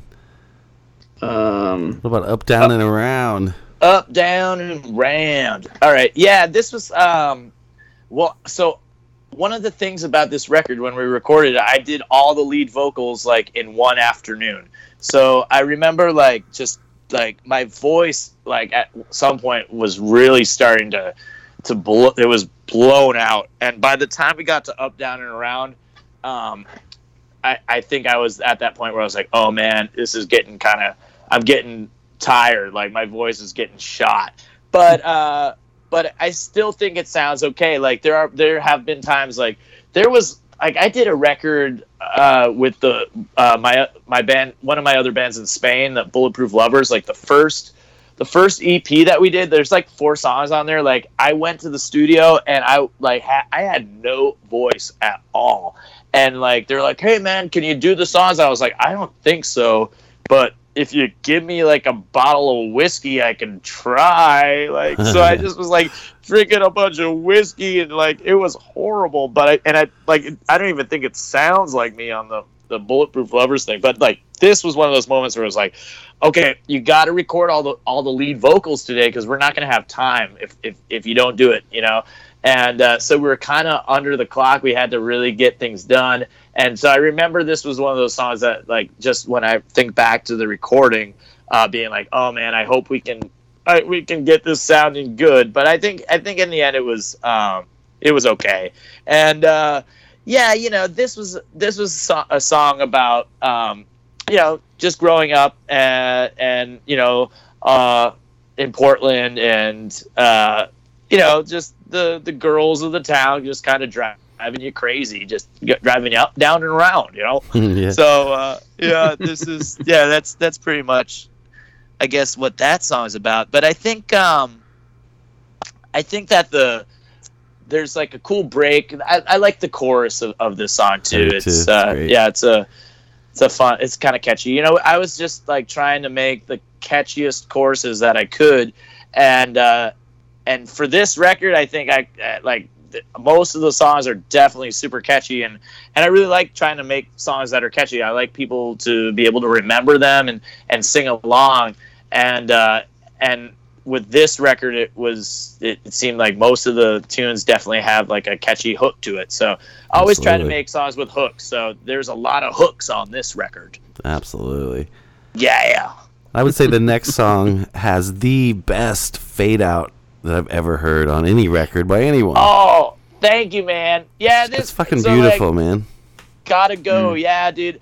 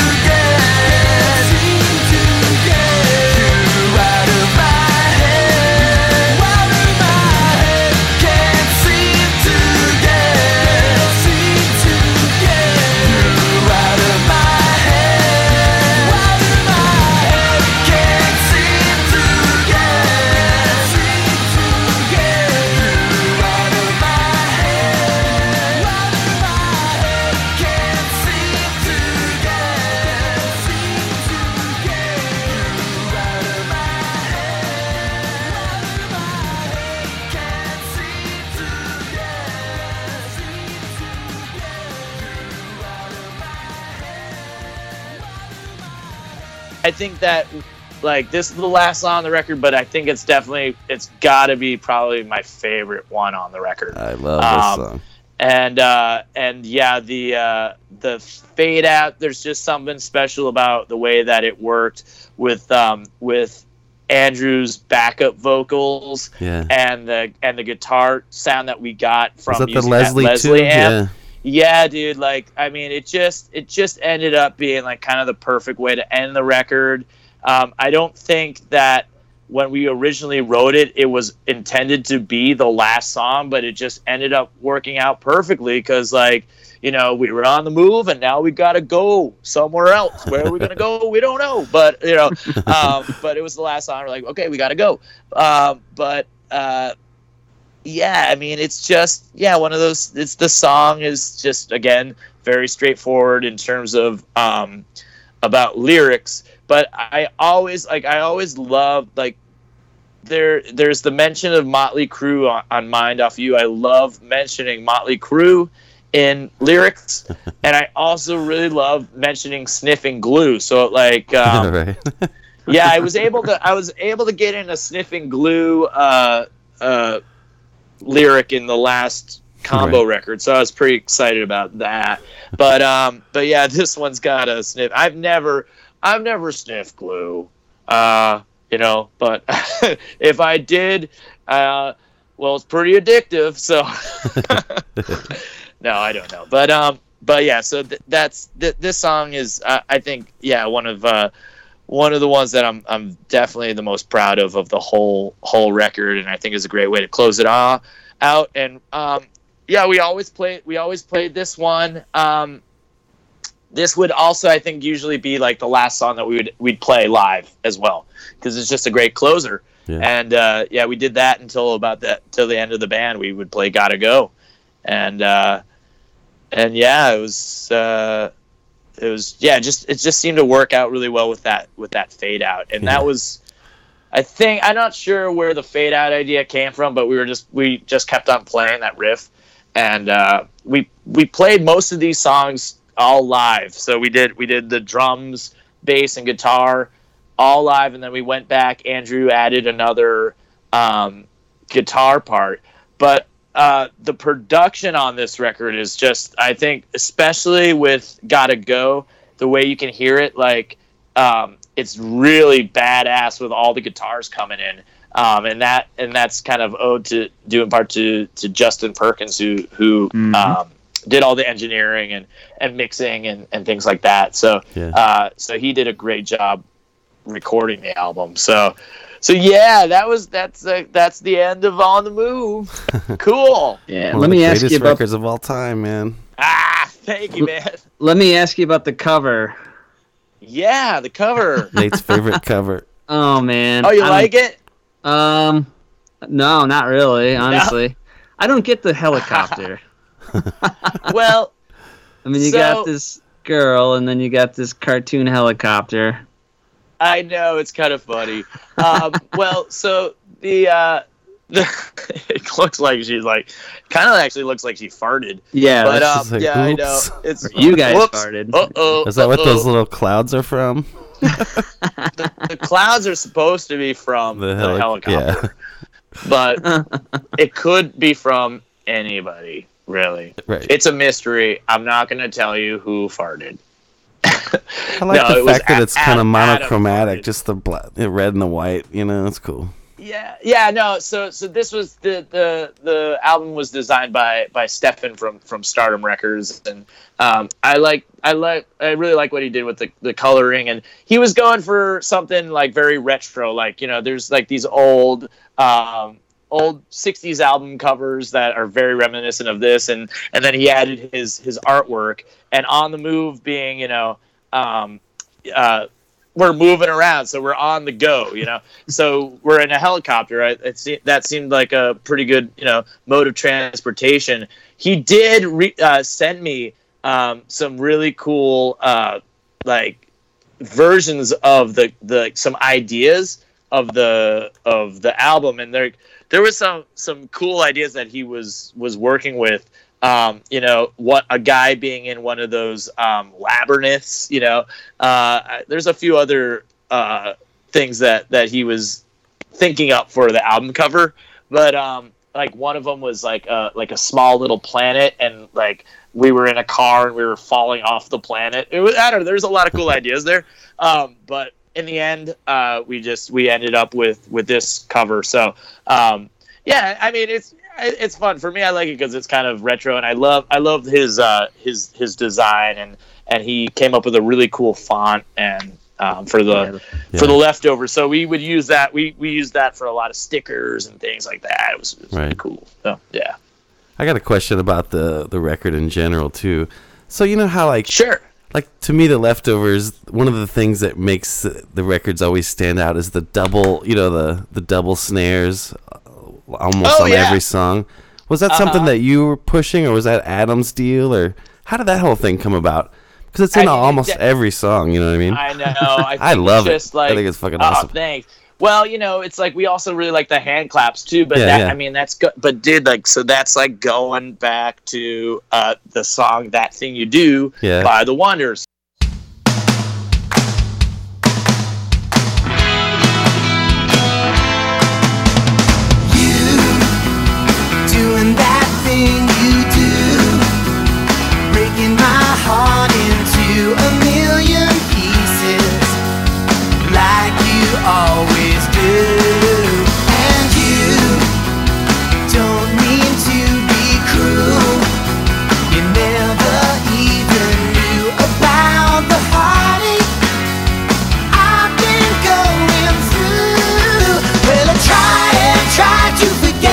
Girl,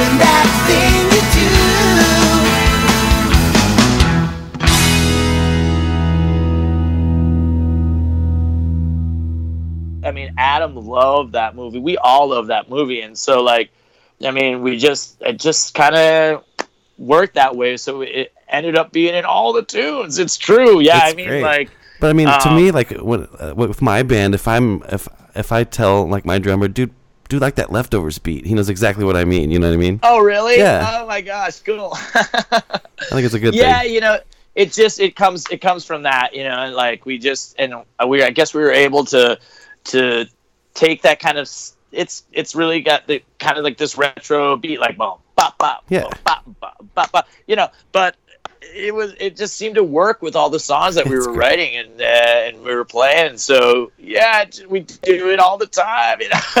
That's great. but it, yeah, I, I mean, I it think it was just one of those signature sound, though. You know? yeah it was it was definitely like the sound and and adam was was really great with you know um, fitting his his drum style with the songs, and and he plays very like he has a very modern way of playing, but he also can play with this kind of influence of like the old '60s stuff too. So um, yeah, I think everyone that was involved in that record just we we were at the right place musically at the time. And um, and all those influence just came together to make something kind of unique for what we were doing at the time. And and yes i think it's still i think it's still for me like a great like example when when i'm thinking of like pop punk and the music that i i love listening to like i think for us we were really able to bridge that gap between the punk energy and then the pop influence with Yeah. on the move yeah Yeah. because then eager to please was way more poppy but that was like the idea so Yeah. I love that album too, though, man. To me, it's just as good. It just a little different. You know, the guitars aren't quite it's as different gainy. yeah But I mean, the songs are there. different i mean at the same time too it's like i think it's i i, I really do like when when um when bands put out albums that are different i i mean it's not eager to please and on the move are not like crazily different you're not you know you're not you're not listening to a different band Right. I mean, I don't I don't like it when I when I love a band and then they put out a record that sounds nothing like what they did before. Right. But you know, it's always I, I think it keeps it interesting to to change it up and and use different you know you know techniques in the studio, different instruments, different arrangements. Um, Yeah, were- and you guys were like progressing fresh, you know? musically. You know? yeah i mean you got to progress you got to you got to always keep on on you know um, moving on you know with with your sound and, and building on that or it just kind of gets stale and kind of gets boring and and there are a lot of bands that just put out the same record all the time and there'll be like a few great songs but you're like you kind of you get used to it and you expect it. A lot of people like that because they know they're not going to be surprised. A lot of people don't like change that's true. But um Yeah. but you know as an artist you know you gotta you gotta kind of progress and try out new things and and learn from the mistakes. If you make a record that you're not happy with and you tried some stuff that didn't work like shit all right now i know what works and what doesn't work.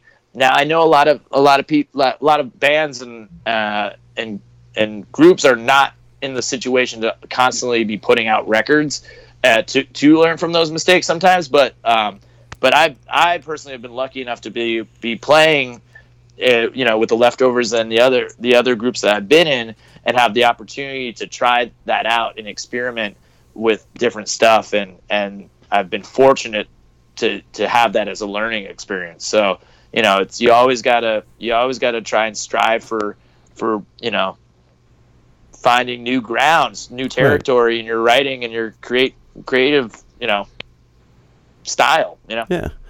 And I'm one of these people, and I know Nate's the same way. I mean, I first you came on my radar with the leftovers, but everything you've done since, I'm always interested because it's you, and I know you write great songs. You know what I mean? So I've followed your career the whole time, and uh, I, I just think it's cool you're still writing songs and recording songs.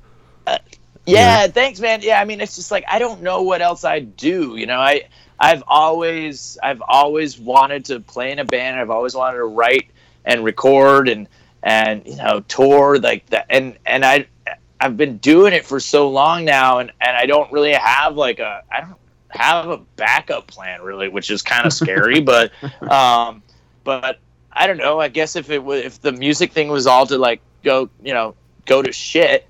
I'd have to figure out something else to do. But if that was to happen, at least I have in my mind this. The you know I'm like, oh okay, well, you know I had a great run with with all the records that I was able to do and release, and all the songs that I was able to write. So I'm really happy and fortunate for, for that, and really. Um, Mostly, I'm I'm really fortunate to have people that are still interested in hearing it and listening to it, and so that means a lot to me because if it wasn't for for people like you guys that are still interested in, in stuff uh, that I, that I'm writing, I wouldn't be being a- yeah, I wouldn't be able to do this still. So yeah, I, I really appreciate it, guys. Right on. Yeah, uh, hey Kurt, I want you to take this in like i- in a nice way, but um, you you definitely sound like Elvis Costello quite a bit sometimes. oh sure, yeah, I And know. but what I what I what I love about it is because I like some Elvis Costello, but there's a lot of stuff I can't stand. But you're like um, you write the Elvis Costello songs that I, he never wrote, like the really good ones that I wanted him to write. You seem to write them. You know, they're a little more Uh-huh. Oh, rock, right well, way more rocking, but um, Cool.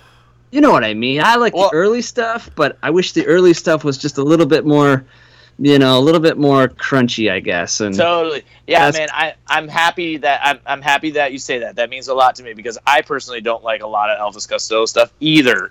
So like the Yeah. later stuff. Yeah, you know, I mean, I a lot of people always say, "Oh man, you must be the biggest Elvis Costello fan because you sound just like him." And I'm like, "Well, you know, actually, I do love Elvis Costello. I love like you know his first few records and stuff, but um, but I'm actually more of a fan of like Nick Lowe or Dave Edmunds or those guys. Like I listen to them way way more, and they're actually more of an influence to me. But um, but yeah, I kind of like it's it's interesting because I remember when the leftovers were just getting started, and, we um we had been uh you know playing a little bit. It was like 2003 or four. We had just kind of gotten started, and um we had a chance to open for this band called Avoid One Thing, and that was um the the bass player of the Mighty Mighty Bosstones. It was his like side project. And um, I think at that time, I kind of like maybe I knew that song "Radio Radio" by Elvis Costello, and I liked it a lot. But I didn't own any records. I just heard it a few times. But I, I was like, "Oh, that's that's cool." And I think subconsciously, I just kind of started trying to sing with that kind of, you know, that that kind of style. And uh, and it, but it wa- I wasn't really into him at all. But it wasn't until the the bass player for the Mighty Bosstones' Joe, he came up to me. He's like, "Hey man, like you're." He was the first person to tell me that I sounded like Elvis Costello, and from there I was like, "Oh, okay. Well, I guess I should like kind of get into this guy's stuff, you know." And from there I kind of went down the rabbit hole, and I I really loved like his first few records, but um I I I dropped off, and I'm really not so much into him. Um, anymore. I, I really there are some there are some great great songs that he's written later in his career. But yeah, for the most part, it's like I'm I'm more of like a Nick Lowe guy or Dave Edmunds. But um, but if if you hear the Elvis Costello songs that you wish you had that he had written through me, man, that's that's fucking cool. That's a cool compliment. Thanks. Yeah, yeah. I mean, I yeah, like this year's model is like really the only record that I listen to by him. Yeah, but that that I I, mean that band that he had were they they, Yeah. they were on fire, man. Those that drummer and the that bass player like they're tight, dude, tight. yeah. All right, Kurt, man. Thanks for hanging with us. I know you're on vacation. It means a lot to us. You uh you uh spending some time with us. So we're uh, we're, we're huge fans, and you know next time you are available to uh, come on, hopefully you will. Yeah, I I've had a wonderful time chatting with you guys. It's been uh, probably one of the best uh, Tuesday evenings that I've spent in uh, in the United States in a long time. It's very relaxing. I like you know just shooting the shit. So thank you guys. Yeah, whenever whenever you want me to come back to the dummy room, I will be here, man. I mean, I might be in Spain, seven hour difference, but that don't matter. I will just love to chat with you all again. Right on. All right, thanks, Kurt, Kurt. Thanks so much, and uh, keep doing what you do, man. We love it. Awesome. Thank you guys. Appreciate it. Yep. Have a safe, good one. safe, safe travels back to Spain, dude. All right. Yeah. Thank you. Hey, this is Mikey Erg, and you're listening to The Dummy Room.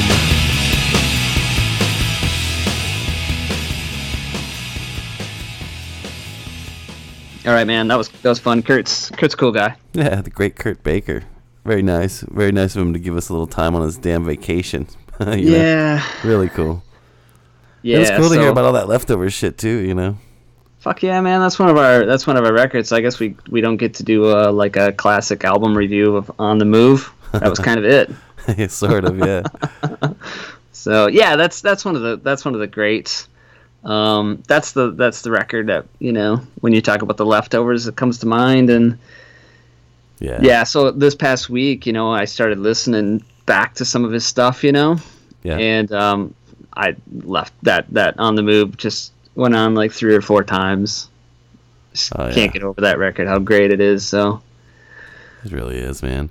but yeah, thanks Kurt for coming on, and um, dude, we should we should just get out of here. So I'll uh, I'll talk to you next week. yeah, thanks so much, everyone who listened. We'll see you guys next Thursday. Ah, Hetfield style, son.